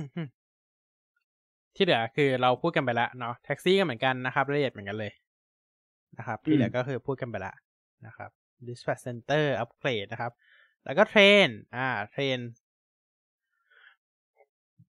รถไฟขนผู้โดยสารได้ขนาดใหญ่ขึ้น อืม อือฮึอย่างที่บอกว่าเรายังเห็นรถไฟแค่ประเภทเดียวอยู่ เรายังไม่เห็นรถไฟอ่าประเภทใช่อื่นเรายังไม่เห็น เราไม่เห็นแบบอื่น เราสามารถใช้ตัวของรวมกันระหว่าง two ways หรือ double train track ได้ อันนี้ก็น่าสนใจ แล้วก็ น่าสนใจหลายอย่างเลยนะ อืม แล้วก็ light rail light rail option ก็คือตัวรถไฟรางเบา tram นั่นเอง อ่า ที่เหลือก็อืมพูดหมดแล้ว เราก็จะไม่พูดถึงเลยแล้วกัน tram depot ก็ทำเอ่อตัวศูนย์ซ่อมบำรุงของ tram เนี่ย ก็จะบอกว่าก็มีตั้งแต่ภาคแรกแล้วเนาะเออมันอันเนี้ยมันมีตั้งแต่ภาคแรกแล้วเราก็เห็นในตัวอย่างแรกไปแล้วด้วยนะครับแน่นอนว่า track ทั้งหมดนะครับ สามารถใช้แบบยกระดับสะพาน ไม่ว่าจะเป็น cut and fill หรือว่าจะเป็น อุโมงค์ก็ได้ แล้วก็สุดท้ายคือ subway อ่า subway metro นั่นแหละพูดง่ายๆเนาะเราก็เรียก metroอ่าโอเคแล้วก็ครับ เดี๋ยวเดี๋ยวผมขออนุญาตแป๊บหนึ่งนะครับโอเคอ่าก็คุณคุณคุณฮิวเชิญไปก่อนเลยก็โอได้เคได้ได้ได้ขอบคุณนะครับ ก็อย่างที่บอกก็คือทุกอันต้องใช้อย่าง train yard กับ subway yard ก็คือศูนย์ซ่อมบำรุงนั่นแหละเนาะก็คือต้องมีเป็นให้จุด เป็นจุด spawn ของตัวรถนะครับ ไม่ใช่อยู่ดีรถจะมา spawn ที่สถานีได้แล้วเนาะอันนี้ก็เขา confirm มาในนี้แล้วนะครับ ว่าจำเป็นเนาะแล้วก็ซับเวย์เนี่ยใช้ Exclusive Tag นะครับ ซึ่ง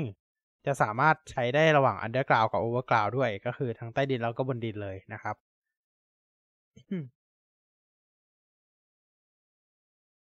ที่เหลือเหมือนกัน โอเค ไปดูในส่วนของ water transportation กัน ในส่วนของ water ก็คือแน่นอนสามารถ ขนได้ทั้งผู้โดยสารแล้วก็คาร์โก้เหมือนกันนะครับ โดยสามารถจุคนได้ปริมาณที่สูงนะครับ แล้วก็เชื่อมต่อ outside connection ด้วยนะครับ ในส่วนของ intercity water transport นะครับจำเป็นต้อง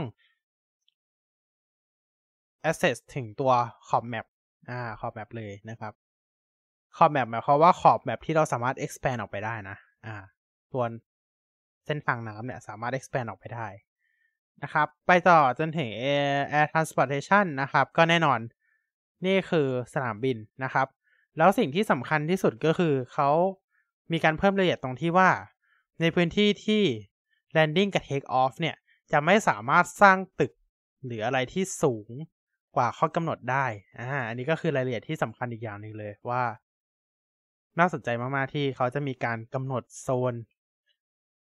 ความสูงของตึกแล้วนะครับ ไม่ใช่ภาคแรกที่เราสามารถอ่าทำตึก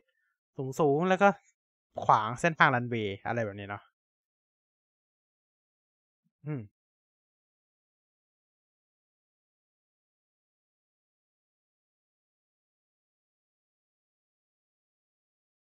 แล้วเขาก็บอกว่าตัวของ international airport เนี่ย มันใหญ่พอๆกับไซส์พอๆกับตัวเมืองเล็ก ๆ เมืองหนึ่งเลย อ่า ประมาณนั้นเลยเนาะ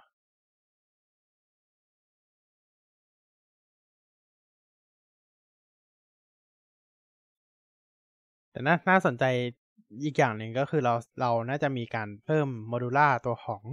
รถไฟด้วยหรือเปล่า อันนี้ต้องรอดูนะครับ อืมพวก metro เชื่อมเข้าเมืองอะไรเนี้ยต่อไป cargo อ่า cargo ก็เหมือนเดิม อย่างที่เราพูดกันไปแล้วก็คือตัวของ cargo train terminal ก็คือจะมีแยกเป็น terminal แบบนี้เลย สามารถขนส่งระหว่างโซนอุตสาหกรรม หรือว่าบริเวณต่างๆโดยเราสามารถกำหนดเส้นทางได้แหละในภาคนี้นะครับ ไม่ใช่ว่า อ่า มัน generate แล้วก็วิ่งกันเองของมันนะครับ ไม่ใช่ละแล้วก็ตัวของ harbor ที่เห็นชัดเจนว่า โอ้โห เส้นทางใหญ่มากนะครับสำหรับตัวของ cargo harbor เนี่ยตัวนี้นะครับ ก็ท่าเรือเรียกว่าเอาสมจริงเนาะก็คือใหญ่ใหญ่พอสมควรเลยแล้วก็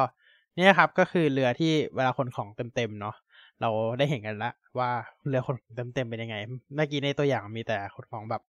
เล็กๆนะครับ แล้วก็ ใช่ครับ เราสามารถอัปเกรด airport นะครับ ของเราสนามบินของเราเนี่ยให้รองรับตัวของ cargo ได้ ถ้าเท่าที่ดูก็คือมีแค่สองหลุมจอดเท่านั้นนะครับ ถ้าเกิด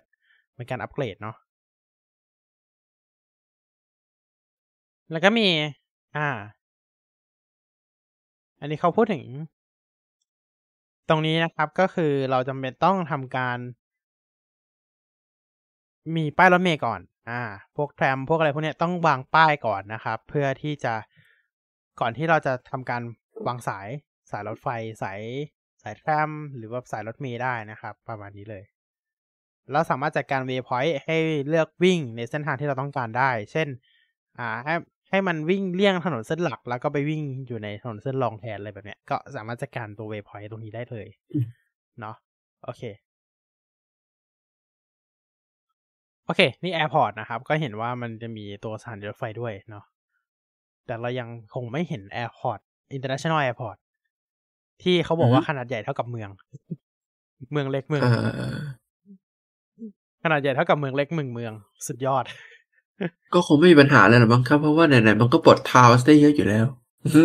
ใช่แต่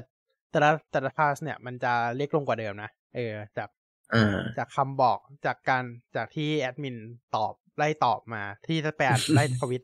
ไล่อ่านทวิตของ Paradox Interactive ไอยของ Colossal Order เนี่ย เขาได้บอกว่าจริงๆแต่ละพาสมันเล็กกว่าเดิม แต่ว่าพื้นที่ที่ปลดล็อกน่ะ มันจะได้กว้างกว่าเดิม อ่าอ่าฮะ มันมันถึงเรามันถึงอัพไปได้ถึงระดับร้อยทาสที่ปลดล็อกได้ อืม คือทาสมันเล็กกว่าเดิม แต่ว่าใช่ครับ มันมันพื้นที่ที่สามารถสร้างได้เนี่ย มันกว้างกว่าเดิมมาก ต้องรอดูเลยแหละว่าจะไหวหรือเปล่าเครื่องเราอะจะไหวกันหรือเปล่า อืมพอคิดสภาพดูว่าแบบเรามีไอ้ตึกขนาดใหญ่ไซส์ขนาดเนี้ยแบบเออจะไหวหรือเปล่า มีของไซส์ขนาดเนี้ยอ๋อแล้วก็เมื่อกี้พลาดไปใช่ไหมก็คือสนามบิน สนามบิน สนามบินจะมีการกำหนดโซน อ่าห้ามสร้างอาคารสูง ไม่ให้ไม่ให้บล็อกอ่าตรงของโซน landing กับ takeoff แล้วใช่อ่า คือเราไม่สามารถสร้างตึกสูงใกล้ๆสนามบินได้แล้ว คือภาคแรกเราจะวางตึกสูงให้ไหน ตรงหัวรันเวย์ก็ยังทำได้เลย อืมภาคนี้ทำไม่ได้ละดีมากก็ก็ถือว่าอืมสมจริงดี สมสมจริงดีอืมอืมนะครับ โอเคอันตัวนี้ Transport Overview เราดูกันไปหมดแล้วนะครับ ที่เหลืออ๋อแล้วก็ที่สำคัญคือแทมภาคนี้สามารถวิ่งย้อนกลับได้แล้วนะ อ่า วิ่งหัวท้ายได้อ่าแล้ว วิ่งหัวหายได้ เหมือนไม่ใช่แบบต้องวน ต้องวนกลับรถก่อน ใช่ คือคือภาคแรกปัญหาของการสร้างแทมคือ มันต้องกลับรถใช่มันต้องไปวนหาที่กลับรถมานะเออภาคนี้คือสามารถแบบวิ่งหัวท้ายได้ละแบบมีสถานีต้นทางกับปลายทางได้แล้วนะครับภาคนี้ โอเค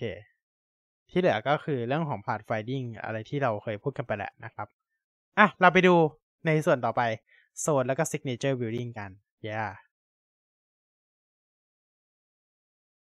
จบทันแน่ ๆ บอกเลยห้าทุ่ม โอเค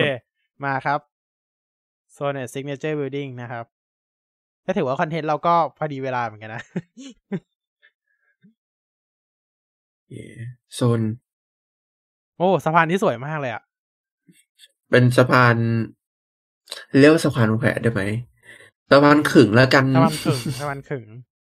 คือถ้าอยากเห็แล้วมันต่างกันยังไงเนี่ยถ้าอยากเห็นสะพานแบบนี้ประเทศไทยก็มีเนาะอยู่ตรงเป็นของรถไฟฟ้าสายสีน้ำเงินอ่าใช่ตรง น่าจะแยกไฟเอ่อฉายปะไม่แน่ใจ ไฟฉายใช่ไฟฉาย ก็ประเทศไทยก็มีสะพานแบบนี้เหมือนกัน แต่ว่าเป็นของรถไฟฟ้านะครับ ไม่ใช่ของรถยนต์สั้นๆอ่าใช่โอเค ไปกันต่อฮะโซนอ่า ระบบภาคนี้จะแบ่งออกเป็นสองตึกเป็นสองประเภท โอเค เรามาพูดถึงเรื่องโซนปกติกันโซนปกติเนี่ยก็คือเราจะเห็นใช่ไหมก็คือจะมี residential zone ทั้งหมดหกแบบ อ่าหกแบบเลย แล้วก็เราสามารถเลือกธีมได้ด้วยนะว่าโซนเนี้ยเราจะเอาธีมอะไร เช่น อ่าโซนนี้เราอยากได้ธีมยุโรปโซนนี้เราอยากได้เปลี่ยนเป็นธีมอเมริกาก็ได้ อ่า เลือกเลือกได้เลยในในในแผนที่เดียวกัน ในแผนที่เดียวกันใช่ใช่ใช่อ่า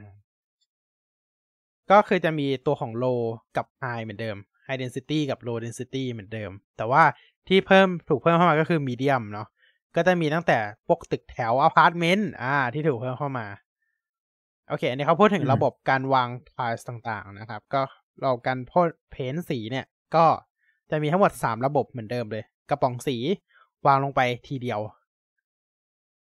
เพนครบทั้งเพนครบทั้งแถบ อ่า ประมาณนั้นเหมือนเหมือนภาคแรกเลย ระบบการลากลากแบบเมื่อกี้เออลากเข้าไปคลุมตรงไหน ก็เพนแค่ตรงนั้น แล้วก็สุดท้ายก็คือผู้กัน แต่ผู้กันเนี่ยจะต่างกับภาคแรกนิดหนึ่งตรงที่ว่าผู้กันเนี่ยก็คือเพนทีละช่อง ภาคแรกมันจะเป็นผู้กันใช่ป่ะแล้วเราอยากระบายตรงไหนก็ระบายได้เลยใช่ป่ะปรับขนาดแปลงก็ได้ มีสามขนาด แต่ว่าภาคนี้คือมีขนาดเดียวแล้วก็นั่นแหละครับ เพนทีละช่องเอา เนาะเอ้ยอือฮึหน้าเมนูเมื่อกี้เห็นไหมเห็นหน้าเมนู หน้าเมนูไหนโอไหนเคเนี่ยอะเฮ้ยเฮ้ยเฮ้ยเฮ้ยอ่าอ่าอ่าอ่าโอ้โอ้โอ้ทำไมมันเหมือน explain อย่างนี้ โอ้ไม่ใช่ โอเค หน้าเมนู โอเค ชัดเจนครับ ล็อกอินด้วย Paradox Account ได้ฟรี Medieval Castle นะครับ notification ทุกอย่างเหมือนเดิม เอ่อ น่าสนใจตรงไอ้ notification เนี่ย มันคืออะไรเนาะ อืมมันเขาคืออะไร ไม่ได้มีการบอกอะไรเนาะอาจจะเป็นการแจ้งเตือนอะไรบางอย่างของเมือง Account หรืออะไรแบบนี้หรือเปล่า อันนี้น่าสนใจมากอืม Continue Game New Game โหลดเกมเหมือนเดิมครับ Editor Editor ภาคที่แล้วก็มีเนาะถ้าสร้าง Asset ต่างๆ เหมือนเดิม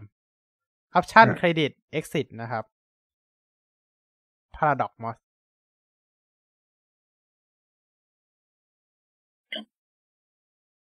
Paradox Mod นี่ ไม่ใช่ Steam Workshop แล้วนี่ อืม อ่านั่นหมายคเอวามว่าอ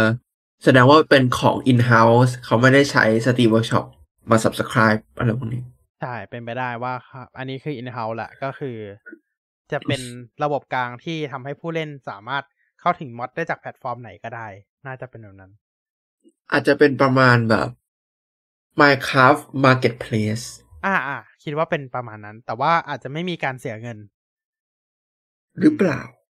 คิดว่าไม่เสียนะ เออ เพราะว่าพอเป็นชื่อมอดอะใช้คำว่ามอดอืมมันก็คงไม่เสีย ไม่มันคงไม่เสียตั้งแต่แรก เออเพราะว่าอย่างตัว Marketplace มันใช้ชื่อว่า add on ใช่ปะล่ะเออ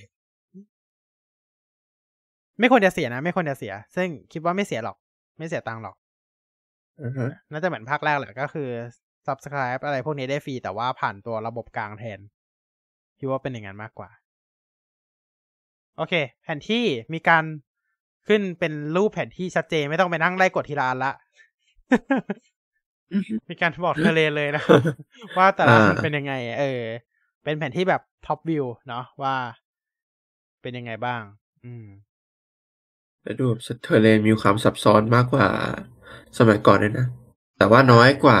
เพราะว่าอาจจะไม่มี DLC ใช่ ภาคแรกมันเยอะเพราะ DLC เนาะ มันมันมีแบบเยอะๆเพราะ DLC เลย ก็ถ้าสังเกตก็คือมันจะมี base base theme ก็คือแผนที่เนี่ยมันจะมันจะเน้นเป็นธีมนี้อยู่ แต่ว่าจริงๆเราสามารถคัสตอมได้ไคลเม e จะมีการบอกชัดเจนว่าแผนที่เนี่ยอุณหภูมิเท่าไหร่ถึงเท่าไหร่อ่าแปดองศาถึงสามสิบองศา คิดว่าน่าจะมีแผนอาจจะมีแผนที่ที่อุณหภูมิติดลบจนถึงปกติเป็นไปได้เหมือนกัน เนาะอือฮึเพราะว่าอย่างที่บอกว่าบาง มันมีระบบ season เข้ามา คิดว่าถ้าเกิดมันเป็นฤดูหนาวที่อย่างแปดองศา อ่ามันก็หิมะ พอตกได้แล้วเนาะหิมะตกได้อยู่แปดองศา เอออะไรแบบเนี้ย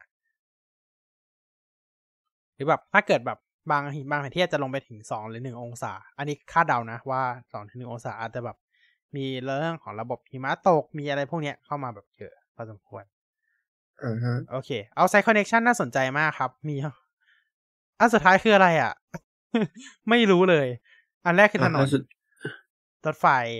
ถนนรถไฟเครื่องบินเรือเครื่องบินไฟฟ้า ต่อไฟฟ้ากับนอกเมืองได้เหรอ อืม น่าสนใจจริงอืมๆงั้นงั้นแปลว่าไอตัวของ water trade ใช่ไหม electricity trade คิดว่าน่าจะมีน่าจะมีระบบนี้ทั้งคู่เลยนะ ทั้ง water trade ทั้ง electricity trade ก็คือเอาไซคอนเน c ชันอันไหนที่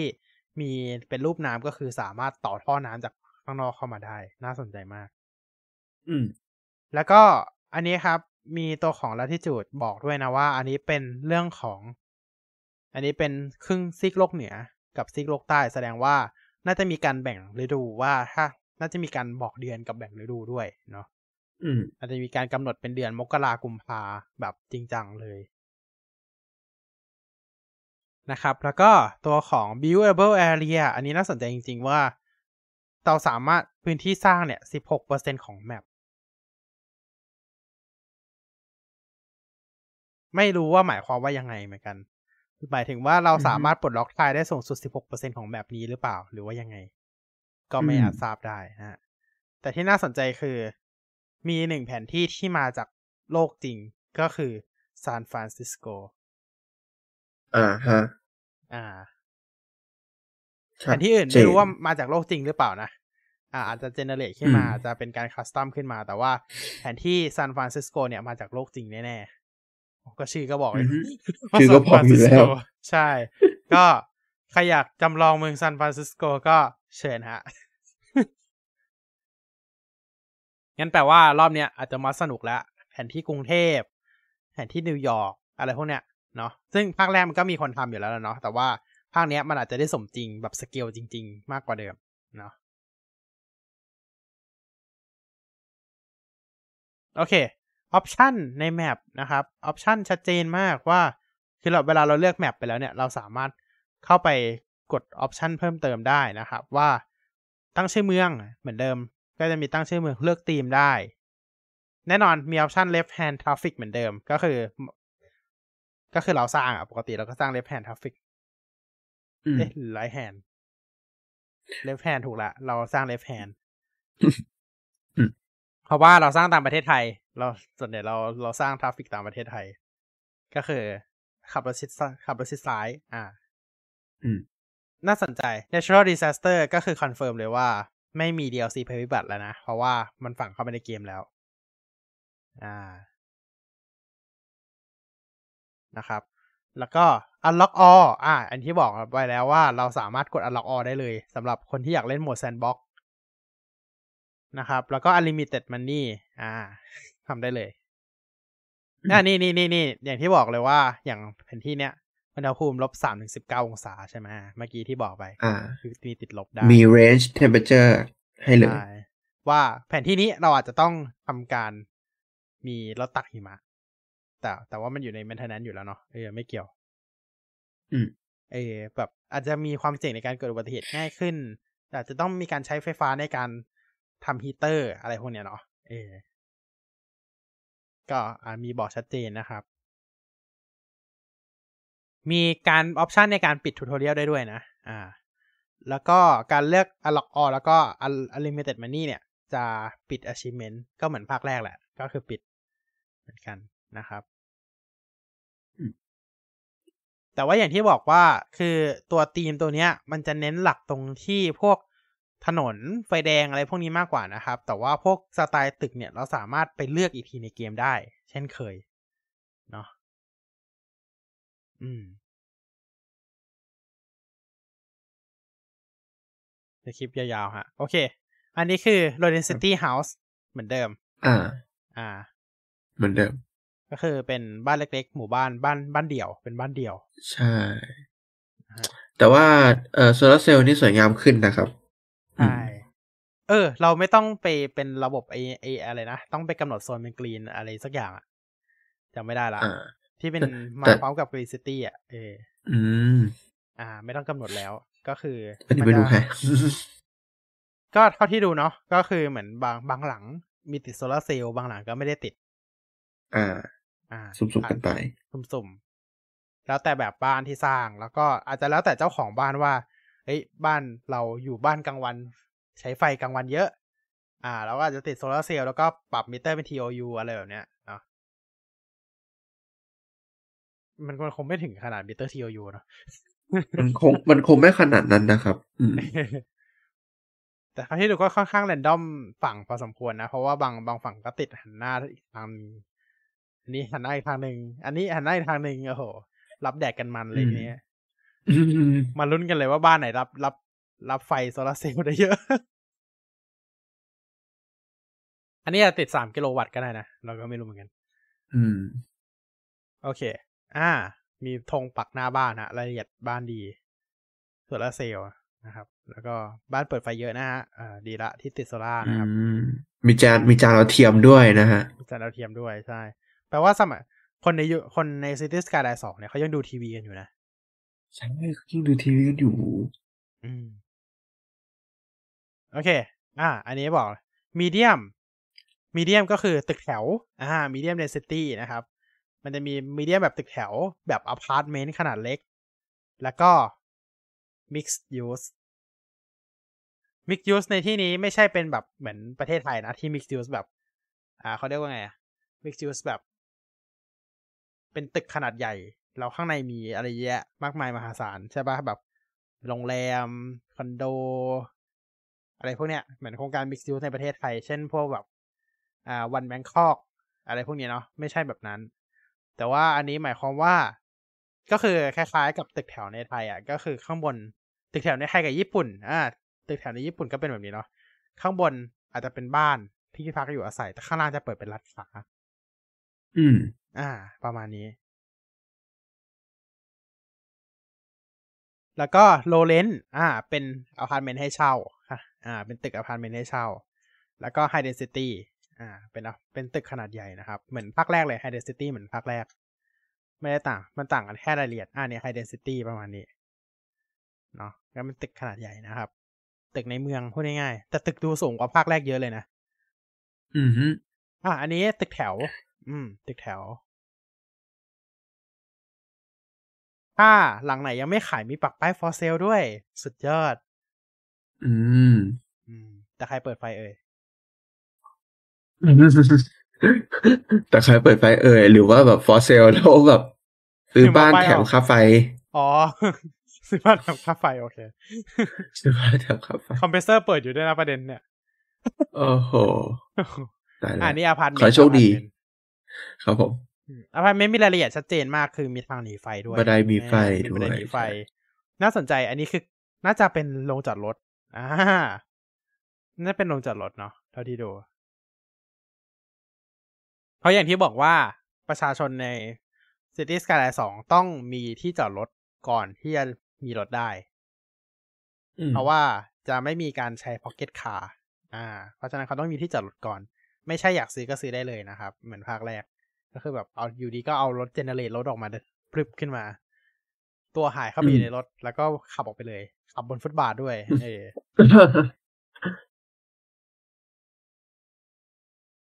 โอเค อันนี้ก็คือเป็น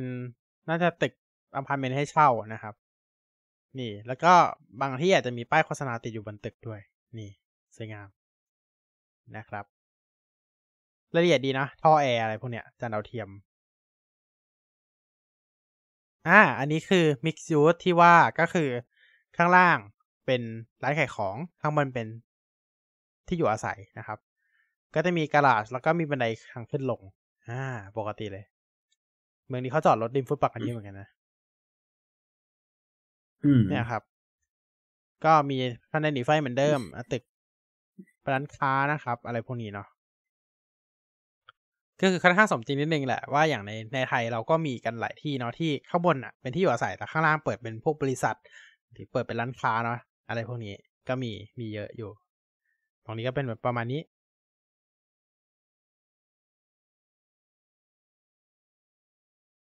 อ่า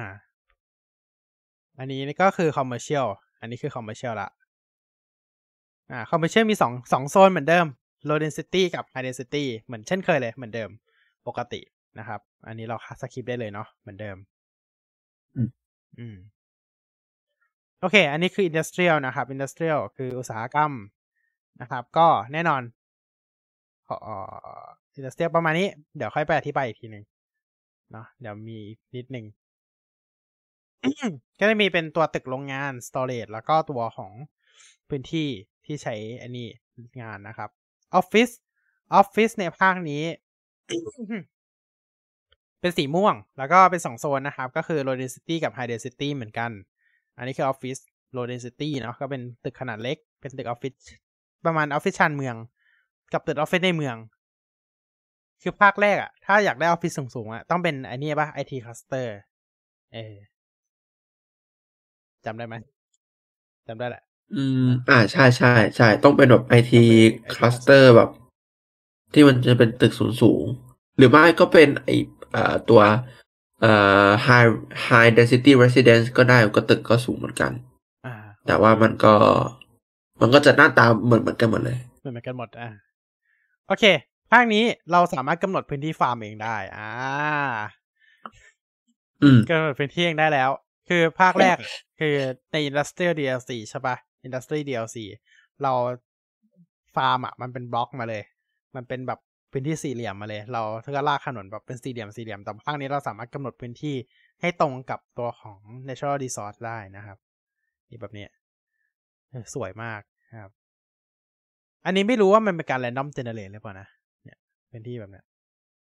หรือว่าเป็นการเอาตึกไปวาง อันนี้ก็ไม่ทราบเหมือนกันนะครับ โอเค ไปกันต่อรีบเล่นละเพราะว่าใกล้ห้าทุ่มละคอมเมอร์เชียลนะครับ โอเค นี่ก็ตึกหรูเหมือนกันนะ ดูดี โอเค นี่คือโซน industrial นะครับ industrial ก็จะเป็นอ๋อประมาณนี้ อืม เป็นตึกอืมอันนี้คือ signature building ภาคนี้จะมีระบบอ่าชื่อว่า signature building นะครับ อ่า ประมาณนี้ คือเวลาเราวาง signature building ลงไปแล้วเนี่ย เราสามันจะขึ้นมันจะเป็นอย่างหนึ่งครับอันนี้แบบนี้ signature building นะครับ คือมันจะสามารถใช้งานตึกพวกนั้นได้จริงด้วย ไม่ใช่เหมือนภาคแรกที่เอามาตั้งแล้วให้มันกลายเป็น visitor เฉยๆอะอ่าอ่าใช่ใช่ใช่เออคือภาคแรกมันมันอืมมันเป็น visitor เฉยๆแต่ภาคเนี้ยเราสามารถเอามาใช้งานได้จริงด้วยนะครับ แต่ก็น่าสนใจนะว่าพวกแบบสถานที่ท่องเที่ยวจะเป็นยังไง อ่า อาจจะเป็น commercial ก็ได้นะสถานที่ท่องเที่ยว แล้วก็ไม่รู้เหมือนกัน เพราะว่า อ่า เราคิดว่ามันก็น่าจะเป็นมันก็น่าจะถูกรวมอยู่ใน signature building เหมือนกันแหละ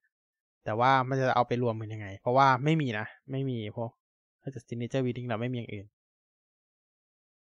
เพราะว่าอย่างอะสมมติห้างที่มันเป็นซิกห้างที่มันห้างที่มันเป็นไอเนี้ย ในภาคแรกอะเขาเรียกอะไรนะภาคแรกมันมันเรียกว่าอะไรนะอะไร building สักออืย่างมอ่าเขาเรียกว่าอะไรนั่นน่ะสิจำไม่ได้เหมือนกัน อ่าไม่เป็นไรเอาเป็นว่าภาคสมภาคแรกนั้นนะ เอาเป็นว่าภาคแรกที่เป็นแบบนั้นอะคือ ถึงแม้มันจะเป็นห้างครับ แต่ว่ามันเป็น upkeep ครับ คือเราต้องเสียตังค์ค่าดูแลห้าง เพราะว่ามันไม่ได้เอามาใช้เป็นตัว commercial จริงๆ นั่นเองในแล้วก็ในพื้นที่แต่ละโซนนะครับ ก็จะมีบอกด้วยว่าส่วนตรงเนี้ยเออมันมันเป็นพื้นที่ที่ไม่เหมาะสมกับการทำเป็น residential เลย อะไรพวกเนี้ยกาว pollution residential เนี่ย suitability นะครับ ก็คือตรงพื้นที่ตรงเนี้ยไม่เหมาะสม เพราะว่าอาจจะเป็นโซนออฟฟิศที่มันหนาแน่นแล้วมันอาจจะไม่เหมาะสมกับสถานที่พักอาศัยอะไรแบบเนี้ยก็คือมีมีเรื่องของความเหมาะสมของแต่ละโซนด้วยนะครับ มีระบบนี้เข้ามาด้วย อืม อืม จะเห็นว่าเนี่ยอาเช่นเราอืมมันก็จะมีบอกชัดเจนเนาะสำหรับคนที่ชอบเอาอินดัสทรีไปอยู่ใกล้ ๆ โซนเมืองอะไรแบบเนี้ย เนี่ยก็จะมีบอกว่าเออตรงเนี้ยมันไม่เหมาะนะ อย่าเอาไปสร้างใกล้ๆเลยอะไรแบบเนี้ยอ่าฮะอืมนะครับ หมดแล้วนะครับสำหรับคลิปนี้นะครับไปต่อในส่วนของ d e v Insight ในส่วนของเรื่องดีไซน์นะครับภาคนี้ d e v Insight ไม่ค่อยมีอะไรนะฮะไม่ค่อยอืมโอเค d e v Insight ก็จะบอกเราเพิ่มนิดนึงว่าเราสามารถดีโซนได้เลยโดยการลากเมาส์คลิกขวาโดยที่ ไม่จำเป็นต้องไปใช้เครื่องมือดีโซนแล้วนะครับ ไม่มีเครื่องมืออ่าดีโซนให้แล้ว นะครับ แล้วก็สิ่งที่สำคัญก็คือเราสามารถลากทับโซนเดิมลงไปได้เลย อ่า โดยที่ถ้าเกิดเราจะเปลี่ยนโซนใหม่เราก็คือแค่ลากทับลงไปเลย อ่าฮะอันนี่คือเครื่องมือดีโซนเนาะ เราแค่ลากอืมทับลงไปเลย แล้วก็จะมีแอนิเมชันนะครับ นี่ก็จะขึ้นอืมไอคอนว่าอะโอเค มีการเปลี่ยนโซนผิดโซนนะ อ่า ดีด อ่า ดีดออก บูโดสไปอ่าใช่ แล้วก็มีการสร้างตึกขึ้นมาใหม่นะครับ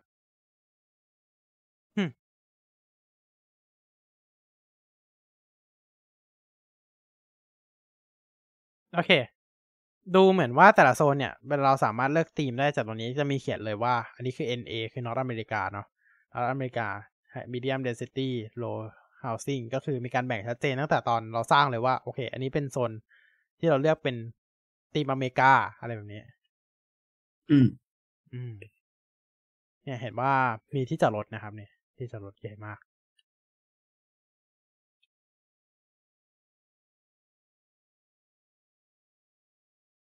โอเคเราจะค่อนข้างสคิปนิดนึงนะฮะ เพราะว่ามันก็ไม่ได้มีอะไรมาก คือวิดีโอรีไอไอวิดีโอ suggestion ข้างๆจะต้องมี อันนี้ขึ้นมาทุกรอบเลย อืม โอเค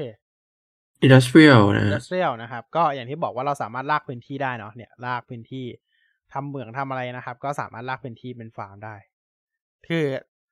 หน้า industrial เราเห็นตั้งแต่ภาค ตั้งแต่ตัวอย่างแรกเลยเนาะเออที่เรามานั่งวิเคราะห์กัน อืม ใช่ใช่อืม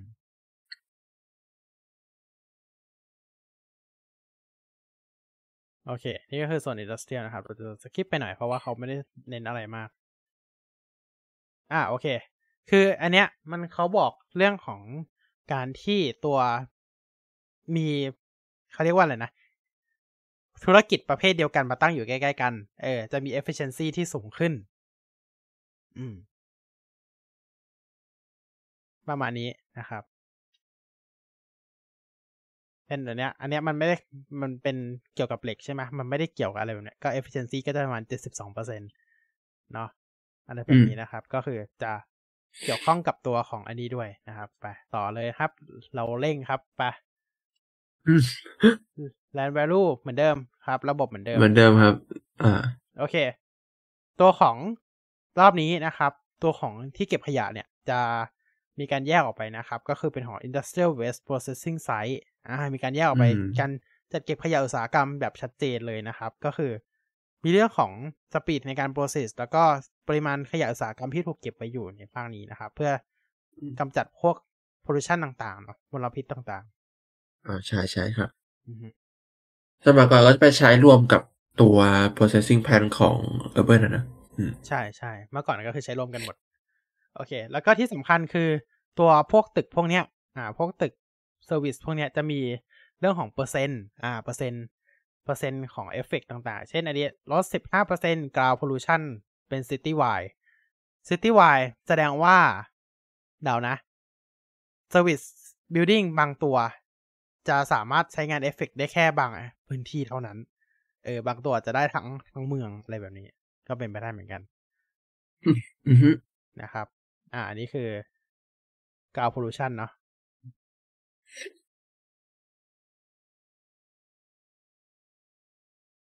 ก็สังเกตเห็นนะว่า อ่า residential เนี่ย คือเขาก็เนี่ย มันก็เกี่ยวข้องกับ pollution ด้วยนะ คือมันก็จะขึ้นแดงเลยว่าไม่เหมาะสมกับการตั้งเป็น residential zone อะไรแบบนี้เนาะ มีการบอกชัดเจนนะครับ โอเค ไปกันต่อฮะ industrial zone โอเค อันนี้คือ unique building นะครับ อะ นี่บอกบอกเลยนะครับว่า บวก 2% industrial efficiency นะครับ เป็น city wide สนใจเรื่องของการเรียนมหาลัยเพิ่มขึ้น 5%อะไรแบบเนี้ย เออ โอกาสจบเพิ่มขึ้นเป็น1%อืม เป็น เหมือนตึกอันล็อก อ่า ประมาณนั้น คือแบบให้ ให้เปอร์เซ็นต์เพิ่ม เหมือนแบบเขาเรียกว่าเป็นโบนัส เปอร์เซ็นต์โบนัสเพิ่มขึ้นมาด้วยอืมจากการสร้างเป็นตึก บูสอ่าใช่เป็นตึกบูสต์อ่าอันนี้ก็คือพวก signature building นะครับ ซึ่ง signature building ของ industry ก็จะคือจะมีบอกด้วยนะว่าเอาสมมติบริษัท บริษัทนี้ทำอะไร ใช้อะไรกับอะไรผสมกันผลิตอะไรออกมา ใช่ คือภาคแรกก็มีแหละเนาะแต่ว่าภาคแรกมันก็ไม่ได้มีการบูสต์อะไรให้นะครับอืมก็คือกึ่งกึ่งกึ่งกึ่งฝั่งบางส่วนของ industry DLC มาให้แล้วล่ะ อ่า โดยตรงเลย ตรงนี้เลยนะครับ โอเค ดูเหมือนว่าจะมีบางตึก อ่า signature building บางตึกเนี่ยที่ต้อง unlock ด้วย อ่า เดี๋ยวนะ เมื่อกี้จะมีบอกอยู่ positive effect อ่า อย่างเช่น นี่ครับ บวก 4 well being within 1 กิโลเมตร คือให้เอฟเฟกแค่ในระยะ 1 กิโลเมตร รอบตึก อ่า มีแบบนี้เหมือนกัน จบแล้วโหเร็วมากไปต่อโซน ในนี้ก็ที่เหลือครัก็บไม่มีอะไรมากแล้วฮะส่วนใหญ่ก็จะพูดไปหมดแล้ว อันนี้คือเรื่องของดีมานมีการบอกชัดเจนครับว่า โอเค สาเหตุที่ดีมานมันลดลดไปเนี่ยมันคืออะไร เช่นอ่า occupy building อ่า availability of jobs อะไรพวกนี้นะครับ ที่โดนลดไปแล้วที่ได้เพิ่มมาคืออะไร happiness tax student อะไรพวกนี้นะครับอ่าครับในกรณีที่ไม่มีมอดดิมานใช่ที่ไม่มีมัดดีมาน แล้วก็ตัวของ city policies จะอยู่ในนี้ด้วย อาจจะไม่ได้แยกออกไปเป็นอีกแท็บหนึ่งแล้วนะ มันจะอ่าครับจะเอามารวมกันในนี้เลยนะครับอันนี้คือเรื่องของ zone demand ทำไมเราเปิดจากข้างล่างขึ้นข้างบนเอาใหม่อืมอืมอะอันนี้คือพูดไปแล้วเนาะ d zone simplifier อ่า architecture theme คือ แน่นอนเนื่องจากเรากำหนดโซนทีมของแต่ละโซนได้ เพราะฉะนั้นเราสามารถเอาบ้านยุโรปมาอยู่ติดกับบ้านอเมริกาได้นะฮะอ่าสมัยก่อนเป็นของ map มันเป็น apply เฉพาะ map เลยใช้ apply เฉพาะ map นะครับ โอเคโซน type อ่า low density house จะเป็นแบบนี้อ่า low density house คือด้านหลัง เออ อันนี้คือ medium นะครับอืมอืมอืม mixed house อ่า อย่างที่บอกไปอ่า mixed use นะครับ ก็ตึกร้านขายของข้างล่างนะฮะร้านอันนี้ข้างบน commercial zone อ่า commercial zone จะเห็นไหมครับ ปรับน้ำมันนะครับอ่าปั๊มอยู่น้ำในมันส่วนของ commercial zone ด้วย เพราะฉะนั้น อย่าลืมสร้างปั๊มน้ำมันด้วยนะฮะ เพราะว่าประชาชนต้องใช้ เดี๋ยวรถไม่มีน้ำมัน เดี๋ยวรถไม่มีน้ำมันอ่านะคครัรับบโอเค อันนี้คือ low commercial zone นะครับ low high density อ่า low high density industrial zone ก็จะเป็นประมาณนี้นะครับอืม office zone คือที่เหลือก็จะกึ่งกึ่งๆธรรมดาแล้วล่ะ ก็ office zone อืมก็คือจะผลิตผลิตพวกสินค้าอื่นๆนะครับ ที่ไม่ได้ผลิตในตัวของอินดัสทรีนั่นแหละที่มันไม่ใช่ที่มันไม่ใช่โรงงานอะ่ะ มันผลิตในพวก ออฟฟิศได้ เช่นพวกอ่า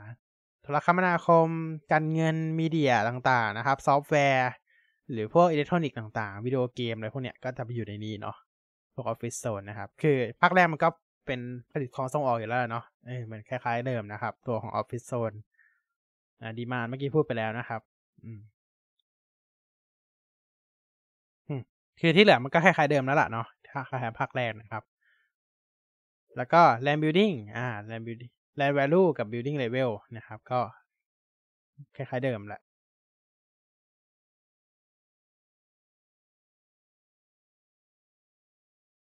อ่า แล้วนี่ก็คือเรื่องของ signature building นะครับ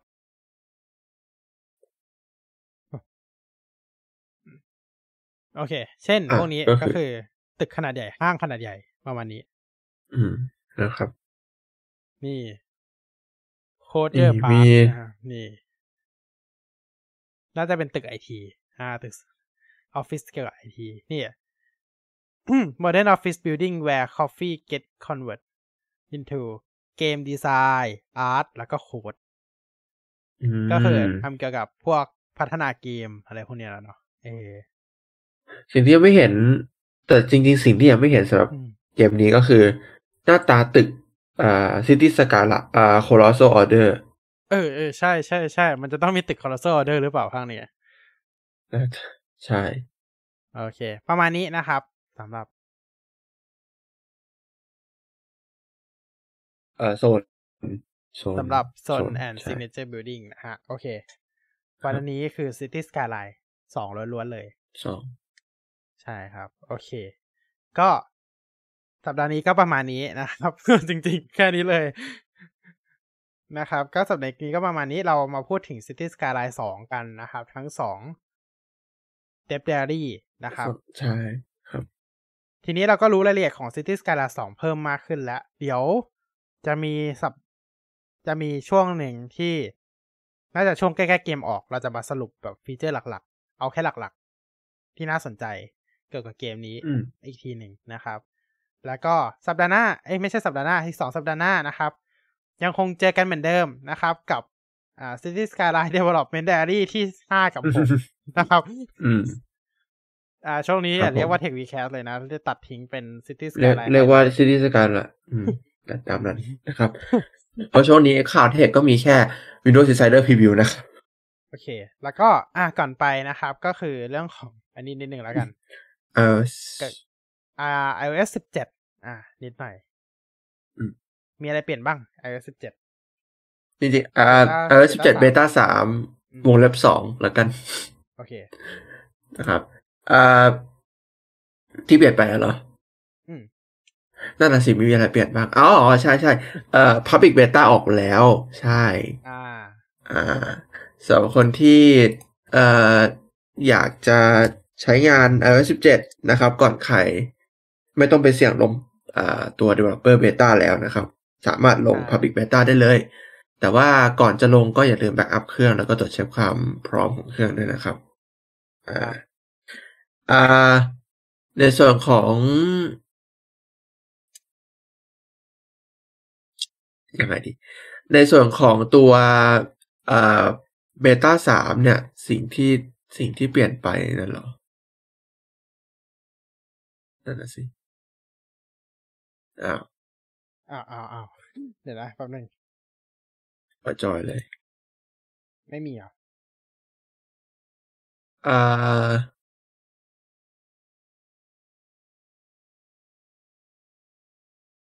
จริงๆ เวอร์ชันเนี้ยมันเป็นแบบ bug fix น้อยๆ ส่วนใหญ่จะมาช่วง beta สองที่จะมีการใส่ name tag เอ่อ NameDropอ่าใช่ NameDrop AirDrop ใหม่อืมนะครับอ่า เพราะที่ดูจะมีพวก mental well well being well being อ๋อ song credit ใน Apple Music อันอันนี้เปิดดูนะ เออ iOS 17อ่าแล้วก็มีการ redesign ในเอ่อแอป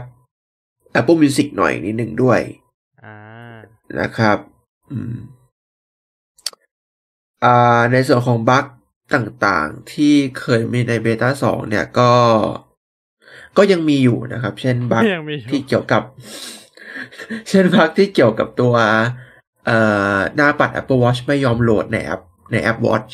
นะครับ ก็ยังก็ยังมีให้เห็นอยู่นะครับ อืม ก็ก็ก็ยังมีอยู่ แต่ในส่วนของอ่าบั๊กที่เป็นตรง Spotlight Search เออไม่ใช่สิ ตรง Search เอ่อจะไม่มีแล้วนะครับบั๊กที่แบบ Search ไม่ขึ้น แล้วก็แล้วก็บั๊กในแอป Line ตอนนี้ก็ได้ทำการ fix ไปแล้วเรียบร้อย โดย iOS นะครับ ไม่ใช่โดย Line โอเคครับ โอเคอืมแล้วก็แต่ตอนเนี้ยที่ใช้อยู่เจอบั๊ก widget ครับ ไม่อัปเดตฟิกเจ็ดโอค้างเคครับวิดเจ็ตบนล็อกหรือ Home Screen บนโฮมสกรีนครับฮะอ่า บน Home Screen สำหรับ iPad iPad นะ iPad ใช่ นะครับ อืม อ่า มันไม่อัปเดตที่ดี๋ยวเหลือ เข็ม อย่างอย่างเช่นวิกเจ็ตคล็อกใช่ไหมเข็มมันเข็มค้าง เออเข็มวินาทีไม่ขยับเลยคือตอนเนี้ยมันอยู่ มันอยู่ประมาณ อ่าเขาเรียกว่าไงดีสิบโมง อ่า ประมาณสิบโมงกว่าๆเอออืมน่าจะประมาณเกือบอ่าสิบโมงสิบโมงหกนาทีเจ็ดนาทีประมาณเนี้ยมันจะค้างอยู่ประมาณนี้เหมือนเหมือนเวลาเรา มันคือเวลาอะไรก็ไม่รู้จำไม่ได้ละที่เขาเอาไว้โชว์หน้าปัดอะเออนาฬิกา default อะเอออืมอืมเออนั่นแหละ มันค้างแล้วก็หลายวิกเจ็ตไม่โหลดด้วย อันนี้ อันนี้อ่าที่เกิดอ่ารอเขาแก้ไขอ๋อโอเคแล้วก็มีในเรื่องของตัว เอ่อ เขาเรียกว่าอะไรนะ เอ่อ user interface improvement ในในในแอปเอ่อ Photos หน่อยนิดนึงนะครับ ก็ในส่วนของแท็บตัว recently delete เนี่ย เวลาเรา delete เนี่ยเราเราจะกดที่ปุ่มเดียวแล้ว เอ้ย ปุ่ม delete กับปุ่ม recover จะอยู่ในปุ่มเดียวกันนะครับ เรากดเข้าไปเราต้องเลือกว่าเราจะ delete หรือ recover ตอนในโฟลเดอร์ recently delete นะ แล้วก็แอป Apple Weather สามารถเอ่อดูเรื่องความเร็วลมได้อืมนะครับอืมแม่นยำหรือเปล่าอันนี้อีกเรื่อง เพราะว่า Apple Apple Weather ก็ขึ้นชื่อในเรื่องความอ่าครับอืมแม่นยำหรือเปล่าสรุปสรุปครับรู้แล้วนะว่าสิบโมงสิบนาทีอ่าโอเคโอเคคืออืมคือหลักๆแล้วสิบโมงสิบนาทีมันคือ ถ้าจะไม่ผิดมันคือ การที่โชว์โลโก้ของนาฬิกาเนาะเอสิบโมงใช่ ใช่ เป็นเป็นก็คือแสดงว่าคลค้างอยู่ที่ อ่าค้างอยู่ตรงนั้นแหละ แบบหน้า demo เลย ใช่ คือมันไม่อัปเดตวิกเจ็ตมันไม่อัปเดตอ่าไม่โหลดด้วยซ้ำอ่าพูดง่าย